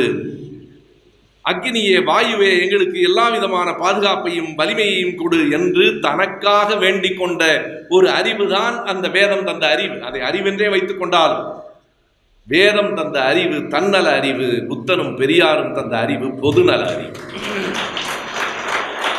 பெரியார் தனக்காக என்றைக்காவது போராடி இருக்கிறாரா? பிறக்கிற போதே பணக்காரர் அவர். ஆயிரத்தி தொள்ளாயிரத்தி இருபதாவது ஆண்டு வருமான வரி கட்டிய குடும்பம். கடைசி வரையில் மக்கள் பணத்தில் தனக்கான சேவையை மட்டும் ஏற்றுக்கொண்டு ஒரு துறவியைப் போல வாழ்ந்து செத்தவன் பெரியார். எண்ணி பாருங்கள் நேற்றைக்கு சொன்னேன் கூட்டத்தில் தொண்ணூறு வயது ஆகிற போது அவரை பாராட்டுகிறார்கள். ஓய்வெடுத்துக் கொள்ளுங்கள் என்கிறார்கள். பெரியார் கோவப்படுகிறார். பெரியார் சொல்லுகிறார் ஓய்வெடுத்துக்க ஓய்வெடுத்துக்கங்கிறீங்களே. காலையில் ரெண்டு இட்லி சாப்பிட்றேன். அப்புறம் ஒரு டீ குடிக்கிறேன். மத்தியானம் இவ்வளவு புலவு சோறு சாப்பிட்றேன். சாயந்தரம் ஒரு டீ குடிக்கிறேன். ராத்திரி சப்பாத்தியோ தோசையோ கோழியோ சாப்பிட்றேன். இவ்வளவையும் மக்கள் பணத்தில் சாப்பிட்டு ஓய்வெடுங்கிறீங்களே நியாயமானார். உண்ட இந்த உணவுக்காக உழைக்க வேண்டும் என்று நினைத்த மா மனிதன் தந்தை பெரியார். ஓய்வே இல்லாமல் உடைத்த அந்த மனிதனை ஓய்வுக்காக இமயமலைக்கு போகிறவர்கள் பற்றி பேசுகிறார். எவ்வளவு முரண்பட்டதான சமூகத்தில் வாழ்கிறோம் என்பதற்காக யார் யாரை பற்றி பேசுவது என்று ஒரு தகுதி இருக்க வேண்டும் இல்லையா எல்லோரும் விமர்சனத்துக்குரியவர்கள் தான். ஆனால் விமர்சனம் செய்வதற்கு உரிமையுடையவர்களாகவும் நாம் இருக்க வேண்டும். அறிந்து கொள்ள வேண்டும். போகட்டும். ஆகினாலே இந்த வேதம் கற்ற அறிவுதான் அறிவு என்று கருதிய காரணத்தால் வேதத்துக்கு மாறான விஞ்ஞான அறிவை அன்றைக்கு உலகம் மறுத்தது. அரிஸ்டாட்டிலை கொலை செய்வதற்கான முயற்சிகள் நடந்தன. ஒன்றை குறிப்பிட வேண்டும். உலகத்தினுடைய முதல் நூலகமும் அரிஸ்டாட்டில் உருவாக்கியது தன் மாணவன் அலெக்சாண்டர் பெயரில் அலெக்சாண்ட்ரியா என்ற ஒரு நகரம் அமைக்கப்பட்ட போது அந்த நகரத்தில் தான் முதல் நூலகம் வந்தது. நூலகம் என்று சொல்லுவது இந்த இடத்தில் எவ்வளவு பொருத்தம்? தங்கம் தென்னரசு அவர்களுக்கு காலம் முழுவதும் அந்த புகழ் மிஞ்சும். தலைவர் கலைஞர் அவர்கள் கலைஞர் கலைஞர் அவர்களின் வழிகாட்டலில் தான் என்றாலும் அந்த வழிகாட்டலில் அப்படி ஒரு செம்மையாய் இன்றைக்கும் நான் சென்னையில் மிகவும் நேசிக்கிற இடம் அந்த கோட்டூர்புரம் நூலகம் தான் நடக்கிறேன் மணிக்கணக்கில் நான் போய் அமர்கிற இடம் அதை ஏற்படுத்தி கொடுத்ததில் ஐயாவோடு உங்களுக்கும் பெரிய பங்கு உண்டு என்பதால் இந்த மேடையில் என்னுடைய வணக்கங்களை நான் பதிவு செய்கிறேன். உலகத்தின் முதல் நூலகத்தை உருவாக்கி அரிஸ்டாட்டிலை அடித்து விட வேண்டும் என்று அரசு முயற்சித்த போது அந்த நாட்டை விட்டு அவர் தப்பித்தார். அப்போது அரிஸ்டாட்டில் எழுதினார் நான் ஏன் நாட்டை விட்டு போகிறேன்? என்றால் ஒரே பாவத்தை கிரேக்கம் இரண்டாவது முறையும் செய்துவிடக்கூடாது என்பதற்காக. சாக்ரட்டீஸை கொன்றதைப் போல ஒரே பாவத்தை கிரேக்கம் இரண்டாவது முறையும் செய்துவிடக்கூடாது என்பதற்காக நாட்டை விட்டு போகிறேன் என்றார். அவர் ஏற்படுத்திய அந்த அலெக்சாண்ட்ரியா நூலகம் எரிக்கப்பட்டது. அரிஸ்டாட்டில் கடைசியாய் எங்கு வாழ்ந்தார் எங்கு இறந்து போனார் என்ற வரலாறு இன்று வரையில் இல்லை. இதுதான் ஒரு அறிவியல் அறிஞருக்கு இந்த சமூகம் இந்த தேசம் இந்த உலகம் கொடுத்த பரிசு. நாட்டுக்கு விடுதலைக்கு போராடிய காந்தியாருக்கு நாம் என்ன பரிசு கொடுத்தோம்?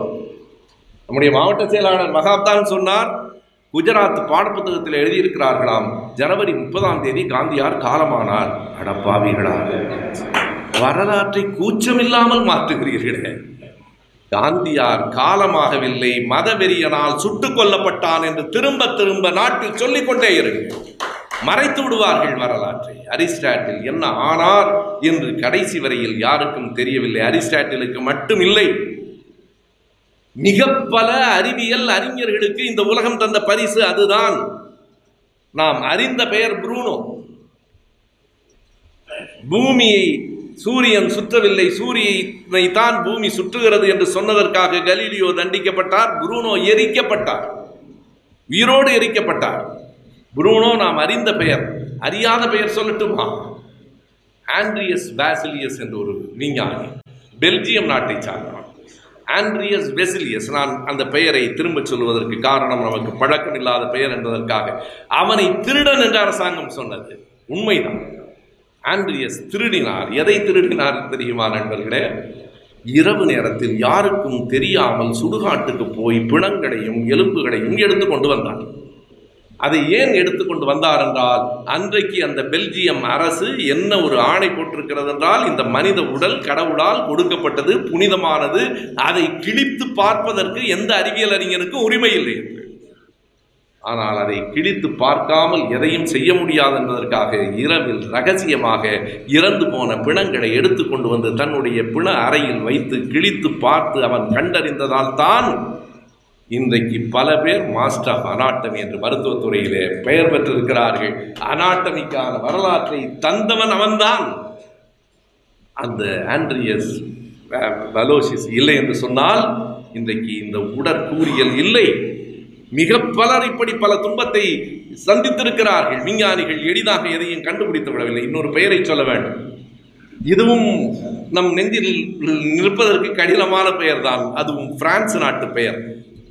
கிலாமே லே ஜென்டில் என்பது அவனுடைய பெயர். கிலாமே லே ஜென்டில் எல்இ என்பதை அவர்கள் லே என்று உச்சரிக்கிறார் ஒருவேளை என்னுடைய உச்சரிப்பு தவறாகவும் இருக்கலாம். எனக்கு பிரெஞ்சும் தெரியாது ஒன்று தெரியாது. அந்த புத்தகத்தில் இருப்பதை படித்துவிட்டு சொல்கிறேன். கிலாமே லே ஜென்டில் என்ன நடந்தது என்றால் வானத்தை ஆராய்வதற்கு மன்னிக்க வேண்டும் பழக்கம் காரணமாகத்தான் சொல்கிறேன். பூமிக்கு வெளியே இருக்கிற கோள்களை ஆராய்வதற்கு சூரியனை வெள்ளி ஊடறுத்து போகிற மூன்றே கால் மணி நேரத்தில் தொலைநோக்கியில் பார்த்தால் பல உண்மைகளை கண்டறிந்து கொள்ள முடியும் என்று உலக விஞ்ஞானிகள் முடிவெடுத்தார்கள். அப்போது அந்த வரைபடத்தில் எந்த இடத்தில் நின்று பார்த்தால் அது தெளிவாக தெரியும் என்றால் இன்றைக்கு இருக்கிற பாண்டிச்சேரி கடற்கரை. அன்றைக்கு பிரான்ஸ் நாட்டுக்காரர்கள் பாண்டிச்சேரிக்கு வந்து போவது மிக எளிது. எனவே பாண்டிச்சேரி கடற்கரைக்கு அந்த லே ஜென்டில் என்கிற விஞ்ஞானி வந்தார். விசா தேவையில்லை. ஏனென்றால் பாண்டிச்சேரி என்பது பிரான்சினுடைய ஆதிக்கத்தில் இருக்கிறது. எந்த ஆண்டு? ஆயிரத்தி அறுநூற்றி எழுபத்தி ஓராவது ஆண்டு. ஆயிரத்தி அறுநூற்றி எழுபத்தி ஓராவது ஆண்டு அவன் உள்ளே வருகிற போது என்ன நடந்ததென்றால் கடற்கரையை நெருங்கும் போதுதான் தெரிகிறது. அந்த பகுதியை பிரான்சிடமிருந்து ஆங்கிலேயர்கள் கைப்பற்றி விட்டார்கள் இவனுக்கு வீசா கிடையாது. கடலிலேயே நின்று கொண்டு தொலைநோக்கியில் பார்த்தான். கண்டுபிடிக்க முடியவில்லை. கடலில் கரையில் ஆட்டம் இருந்தது. கண்டுபிடிக்க முடியவில்லை. கடலிலேயே சுற்றி திரிந்தான். ஆறு மாதத்துக்கு பிறகு மறுபடியும் அது பிரான்சின் கைக்கு வந்தது. மீண்டும் பாண்டிச்சேரி கடற்கரைக்கு வந்து சொன்னால் நம்ப மாட்டீர்கள். மறுபடியும் வெள்ளி சூரியனை ஊடறுத்து செல்வதற்கு எட்டு ஆண்டுகள் ஆகும் என்பதால் எட்டு ஆண்டுகள் பாண்டிச்சேரியில் தங்கியிருந்தான். எட்டு ஆண்டுகளுக்கு பிறகு அந்த நாள் ஜூன் மாதம் ஐந்தாம் தேதி அவன் எல்லா விதமான தொலைநோக்கிகளையும் தயார் செய்துவிட்டு எட்டு ஆண்டுகள் காத்திருந்ததற்கு ஒரு பயன் இல்லையா? அந்த மகிழ்ச்சியோடு காத்திருந்த போது என்ன ஆயிற்று என்றால் என்றைக்கும் இல்லாமல் ஜூன் மாதம் மேக கூட்டம் திரண்டு சூரியனை முற்றிலுமாக மறைத்து விட்டது. மூன்றே கால் மணி நேரம் அந்த ஊடறுப்பு நிகழ்வு நடந்தது. நான்கரை மணி நேரம் மேகம் அதனை மறைத்தது. இனிமேல் என்னால் தாக்கு பிடிக்க முடியாது என்று எல்லாவற்றையும் கட்டி எடுத்துக்கொண்டு வெறுங்கையோடு அவன் புறப்பட்டான். புறப்பட்டு போன கப்பல் மோதி பாறையில் மோதி படகு உடைந்து ஒரு தீவில் கரையில் ஒதுங்கினான். உடல் நலமற்று மூன்று ஆண்டுகள் அங்கே இருந்து நான் சொல்லுவது கதை இல்லை. ஓர் உண்மையை கண்டறிவதற்காக ஒரு விஞ்ஞானி தந்த விலை பதினொன்றரை ஆண்டுகளுக்கு பிறகு தான் பிறந்த தேசமான பிரான்சுக்கு எதையும் கண்டுபிடிக்காமல் அந்த சோகத்தோடு உள்ளே நுழைந்தான் இன்னொரு சோகம் அவனுக்கு காத்திருந்தது. பதினொன்றரை ஆண்டுகளாக எந்த தகவலும் இல்லாததால் அவன் செத்து போய் விட்டான் என்று முடிவு செய்து சொந்தக்காரர்கள் எல்லோரும் அவன் சொத்தை பங்கிட்டு விட்டார்கள். அவனுக்கு கிடைத்த பரிசு. நீங்கள் ஒவ்வொன்றையும் தாமஸ் ஆல்வா எடிசனை பற்றி எவ்வளவு பேசுகிறோம்னா தாமஸ் ஆல்வா எடிசன் ரயிலில் பத்திரிகை விற்றார். ஆனாலும் அந்த ஆராய்ச்சியின் நோக்கம் இருந்தது. என்ன செய்தார் என்றால் அந்த ரயிலிலேயே சில ஆய்வுகளை ரகசியமாக செய்து கொண்டிருந்தார் ஒரு பத்திரிகை விற்கிற பையனம். சட்டென்று ஒரு ஆய்வு செய்கிற போது நெருப்பு பற்றி கொண்டு அந்த வண்டி முழுவதும் நெருப்பு பற்றி அதற்காக தாமஸ் ஆல்வா எடிசன் தண்டிக்கப்பட்டார். ஒரு ஒவ்வொரு விஞ்ஞானியினுடைய வாழ்க்கையிலும் எத்தனை விதமான நிகழ்ச்சிகள் நடந்திருக்கின்றன என்பதற்காக சொல்லுகிறேன். இன்றைக்கும் மைக்கேல் ஃபேரடையை அறியாதவர்கள் உண்டா அறிவியல் உலகில்? மைக்கேல் ஃபேரடேயினுடைய அறிவு எங்கிருந்து வந்தது? ஒரு புத்தக கட்டுமானத்தில் வேலை செய்த ஒரு சிறுவன் தான் மைக்கேல் ஃபேரடே. ஒரு புக் பைண்டிங் ஹவுஸ் அங்கே புத்தகங்களை கட்டுமானம் செய்கிற போது புத்தக கட்டுமானத்துக்கு வருகிற புத்தகங்களை அவன் படித்தான். நாம் சும்மா தான் இருக்கோம் படிக்க நேரம் இல்லை. ஒரு முறை மறைந்த கா சுப்பு சொன்னார் அவருடைய புத்தகத்தை முதலமைச்சராக இருந்த கலைஞரிடத்திலே கொண்டு போய் கொடுத்தார். சொன்னார் அவர் படிக்க நேரம் இருக்காது என்று எனக்கு தெரியும். ஆனாலும் முதலமைச்சர் ஒரு மரியாதைக்காக கொடுத்து விட்டு வந்தேன்.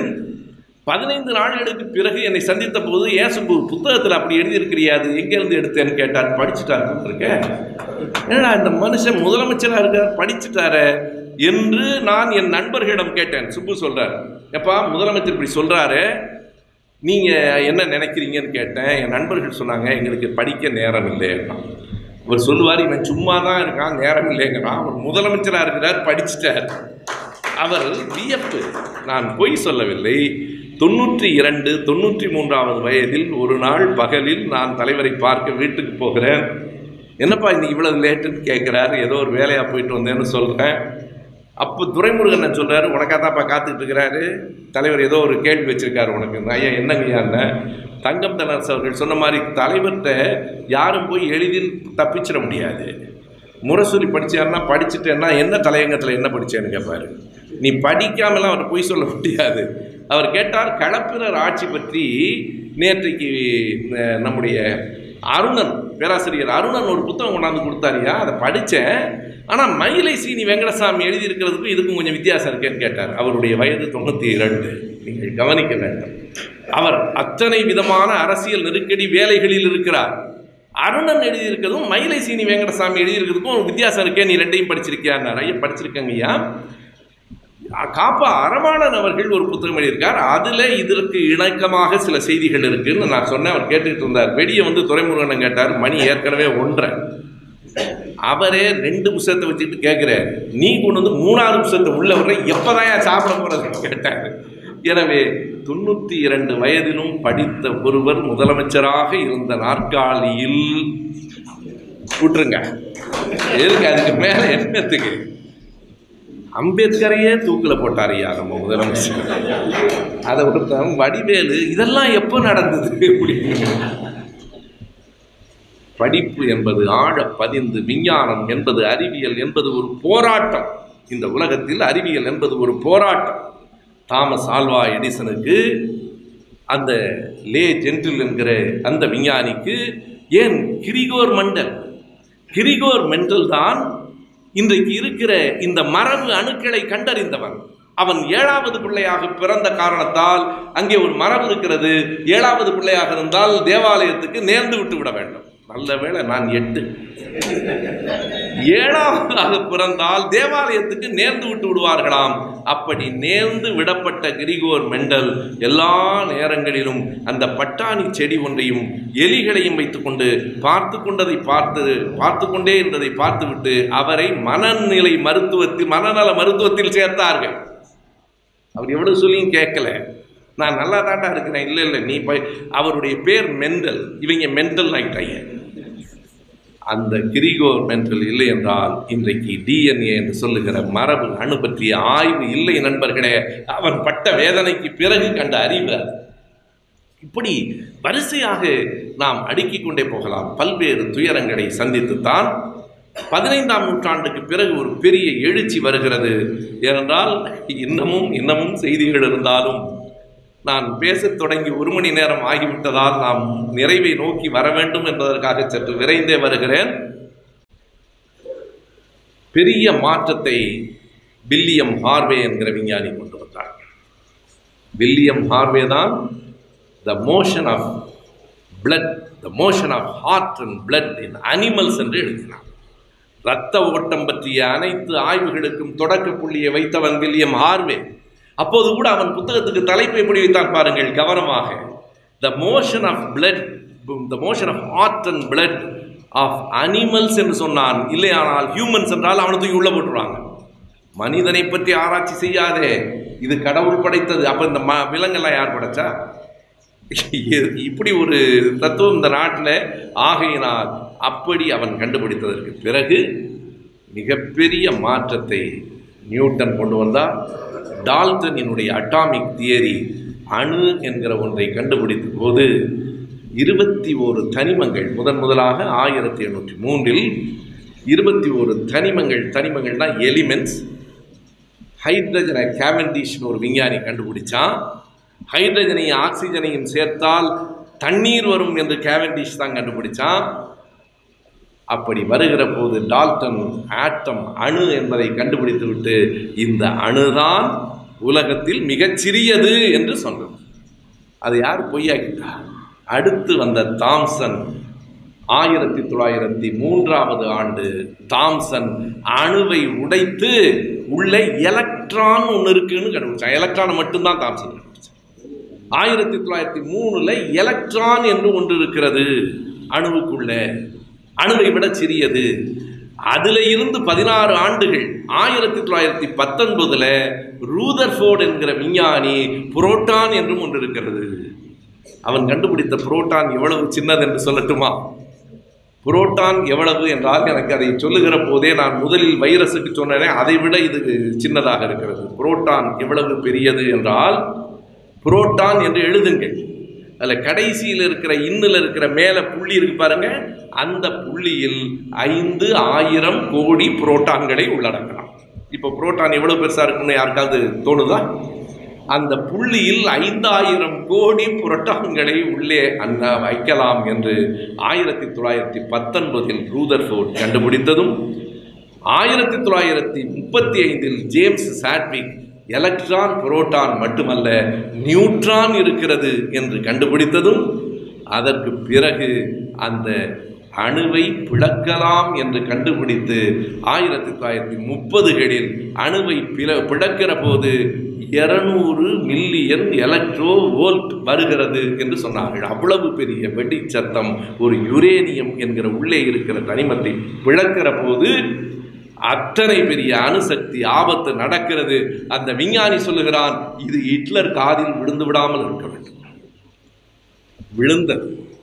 ஹிட்லர் காதில் விழுந்ததால் ஹிரோஷிமா நாகசாயியில் அணுகுண்டு விழுந்தது. நாமும் பல நேரங்களில் இங்கே சிலர் காதில் சிலர் விழுந்து விடக்கூடாது என்று நினைப்பது உண்டு. ஹிட்லர்கள் மறுபடியும் வந்து கொண்டிருக்கிறார்கள் நண்பர்களே உங்களுக்கு தெரியும் நான் பெயர் சொல்ல வேண்டியதில்லை. ஆகையினாலே அப்படி அந்த அணுசக்தியை பிடக்கிற போது ஏற்பட்ட செய்திகள் அதுதான் கடைசியாக வந்து பிறகு ஸ்டீஃபன் ஹாக்கிங்குடைய நான் ஒரு பகுதிக்கு போகவே இல்லை. பூமிக்கு வெளியே ஜோஹன்னஸ் கெப்லரை அந்த உலகத்தை பற்றி கண்டுபிடித்த அந்த விஞ்ஞானிகளை பற்றி கலீலியோவை பற்றி கோப்பர்னிக்கஸ் பற்றி நான் அந்த விண்ணியல் ஆய்வாளர்களை பற்றி நான் பேசவில்லை. மண்ணியல் ஆய்வாளர்கள் ஜியாகிரபி அல்ல ஜியாலஜி மண்ணுக்குள் தோண்டி ஆய்வு செய்கிற அது பற்றியும் ஜான் ஹட்டனினுடைய புத்தகம்தான். எல்லாவற்றையும் படித்து குறிப்பிடுத்தேன். ஏறத்தாழ பத்து பதினைந்து நாள்கள் நான் எம்ஏ படிக்கிற போது கூட இவ்வளவு படிக்கவில்லை. அவ்வளவு கடினமாக படித்து குறிப்பிடுத்தாலும் இவ்வளவுதான் சொல்ல முடியும். பூமிக்கு வெளியிலும் பூமிக்கு உள்ளேயும் நான் போகவில்லை. காரணம் பூமியவே நம்மால் பார்க்க முடியவில்லை. இந்த வளர்ச்சிக்கு பிறகு நாம் இன்றைக்கு எங்கே இருக்கிறோம் என்பதை சொல்லி என் உரையை நிறைவு செய்தேன். இன்றைய அறிவியல் எங்கே நிற்கிறது என்றால் அதை சுருக்கமாக ஆங்கிலத்தில் ஜிஎன்ஆர் என்று சொல்கிறார்கள் மூன்று விதமான அறிவியல் துறை இன்றைக்கு வளர்ந்து கொண்டிருக்கிறது. G stands for genes gene technology இன்றைக்கு அதுதான் குளோனிங் வரைக்கும் வந்து சேருகிறது. ஒரே மாதிரி இன்னொரு ஆட்டுக்குட்டியை செய்து விடுகிறார்கள். இன்னும் கொஞ்ச நாள் ஆனால் நான் இங்கே வரும்போது என்ன மாதிரி ஒரு ஆள் பேசிகிட்டே இருப்பான்? என்னடா நம்ம இங்கே இருக்கிறோம்னா குளோனிங்கில் என்ன மாதிரியே ஒருத்தனை தயார் பண்ண முடியும்? Gene technology nano technology. சுருங்கி சுருங்கி சுருங்கி அணு அணுவை பிளந்து எலக்ட்ரான் புரோட்டான் நியூட்ரான் அதையும் பிளந்து குவாக்ஸ் இப்போ ஆன்டி குவாக்ஸ் எங்கே இவ்வளவெல்லாம் நீங்கள் கணக்கிடவே முடியாது. நூற்றி முப்பத்தைந்து டன் திமிங்கிலம் புரோட்டானுக்குள் இருக்கிற குவார்க்ஸ் வரைக்கும் விளந்ததற்கு பிறகு ஜீன் டெக்னாலஜி வளர்ந்து கொண்டிருக்கிறது. அதிலிருந்து nano technology G N R stands for robotics and artificial intelligence அடுத்து அதுதான் ரொபாட்டிக்ஸ் ஒரு சின்ன சின்ன பொம்மைகள் எல்லா வேலையும் செஞ்சிடும். இனி நமக்கு வேலை பெரும்பாலும் குறையும். ஐநூறு பேர் செய்கிற வேலையை இரண்டு ரோபோ செய்துவிடும். அப்போது நானூற்றி தொண்ணூற்றி எட்டு பேருக்கு வேலைக்கு எங்கே போகிறதுன்னு ஒரு கேள்வி வருது. ஆர்டிஃபிஷியல் இன்டெலிஜென்ஸ் செயற்கையாக அறிவூட்டப்படுகிற உலகத்தை நோக்கி நாம் போய் கொண்டிருக்கிறோம்.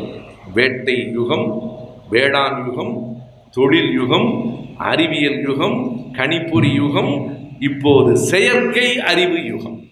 ஆர்டிஃபிஷியல் இன்டெலிஜென்ஸ் நிறைய படியுங்கள். ஆயிரத்தி தொள்ளாயிரத்தி நாற்பத்தி மூன்றில் பிட்ஸ் என்கிற ஒரு விஞ்ஞானி இந்த செயற்கை அறிவியல் பற்றி ஆர்டிஃபிஷியல் இன்டெலிஜென்ஸ் பற்றி எழுதினார் டாட்ஸ்மவுத் காலேஜ் என்று அமெரிக்காவில் இருக்கிற கல்லூரியில் ஆயிரத்தி தொள்ளாயிரத்தி ஐம்பத்தி ஆறிலிருந்து செயற்கை அறிவு என்பது பாடத்திட்டத்தில் இருக்கிறது. டாட்ஸ்மவுத் காலேஜ் யூஎஸில் இருக்கிறது ஹாம்ஷயர் மாநிலத்தில் இருக்கிறது. அங்கே அப்போது இப்போது அது ஆயிரத்தி தொள்ளாயிரத்தி ஐம்பத்தி ஆறிலிருந்து பாடமாக இருக்கிறது. எதிர்காலத்தில் நாம் நம் வேலையை அல்ல நம்மை காப்பாற்றிக் கொள்ள என்ன செய்ய வேண்டும்? பொதுவாக இந்த உலகத்தினுடைய தத்துவம் என்ன? அறிவியல் சொல்லித் தருகிற தத்துவம் இதுதான். Struggle for survival and survival of the fittest struggle for existence and survival of the fittest இந்த இரண்டு வரி தான் வாழ்க்கை. ஸ்ட்ரகிள் ஃபார் எக்ஸிஸ்டன்ஸ் ஒவ்வொருவரும் இந்த உலகத்தில் வாழ்வதற்கு போராடுகிறோம்.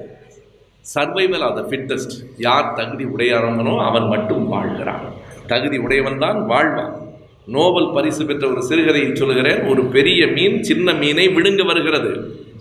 அந்த சின்ன மீன் கேட்கிறது நான் உனக்கு என்ன செய்தேன்? நான் உனக்கு ஒரு கெடுதலும் செய்யவில்லை. என்னை ஏன் விழுங்குகிறாய்? பெரிய மீன் சொல்லுகிறது இந்த தத்துவம் எல்லாம் பயன்படாது. நீ எனக்கு கெடுதல் செய்தாயா இல்லையா என்பதல்ல பிரச்சனை. எனக்கு உணவு வேண்டும். நான் வாழ வேண்டும் என்றால் உன்னைத்தான் தின்றாக வேண்டும். அப்படியானால் நான் வாழ வேண்டும் என்றால் என்ன செய்வது? பெரிய மீன் சொல்லும் முடிந்தால் தப்பி ஓடு அல்லது எனக்கு இரையாகு வலிமை தான் வாழும். சர்வைவல் ஆஃப் த ஃபிட்டஸ்ட் வலிமை தான் வாழும் வரட்டு தத்துவங்கள் பயன்படாது. இந்த உலகத்தில் நீங்கள் உங்கள் வலிமையை பெருக்கிக் கொள்ள வேண்டும் வாழும் நிலையை நாம் பெருக்கிக் கொள்ள வேண்டும் என்றால் என்ன செய்வது? நூறு பேர் செய்கிற வேலையை ஒரு இயந்திரம் ஒரு கணிப்பொறி ஒரு ரோபோ செய்து விடுகிறது என்றால் உண்மைதான். ஆனால் எத்தனை செயற்கை அறிவோடு உருவாக்கப்பட்டாலும் எந்த ரோபோவாலும் ஒரு வேலையை செய்ய முடியாது. என்ன என்றால் கற்பனை கலந்த புதுமைகளை அவற்றால் படைக்க முடியாது. நாம் சொல்லிக் கொடுத்தவைகளைத்தான் அவை திருப்பி சொல்லுமே தவிர எந்த ஒன்றையும் புதிதாய் சிந்தித்து எந்த ரோபோவாலும் செய்ய முடியாது. அப்படியானால் நாம் உயிர் வாழ்வதற்கு என்ன செய்ய வேண்டும்? புதிதாய் சிந்தியுங்கள். புதிது புதிதாய் சிந்தியுங்கள். கற்பனை செய்யுங்கள். திரும்ப திரும்ப பழங்கதைகளை நம்பிக்கொண்டிருக்காதீர்கள். ராமாயணம் மகாபாரதத்தை விட்டுவிட்டு அறிவியலை நோக்கி தமிழகமே. மக்களே ஆறுங்கள் ஆறுங்கள் ஆறுங்கள். வாய்ப்புக்கு நன்றி உங்களுக்கு இந்த வீடியோ பிடிச்சிருந்தா லைக் பண்ணுங்க கமெண்ட் பண்ணுங்க ஷேர் பண்ணுங்க. மேலும் எங்கள் வீடியோஸை பார்க்க எங்கள் சேனலை சப்ஸ்கிரைப் பண்ணுங்க. மறந்துடாம பெல் பட்டனை ப்ரெஸ் பண்ணுங்கள்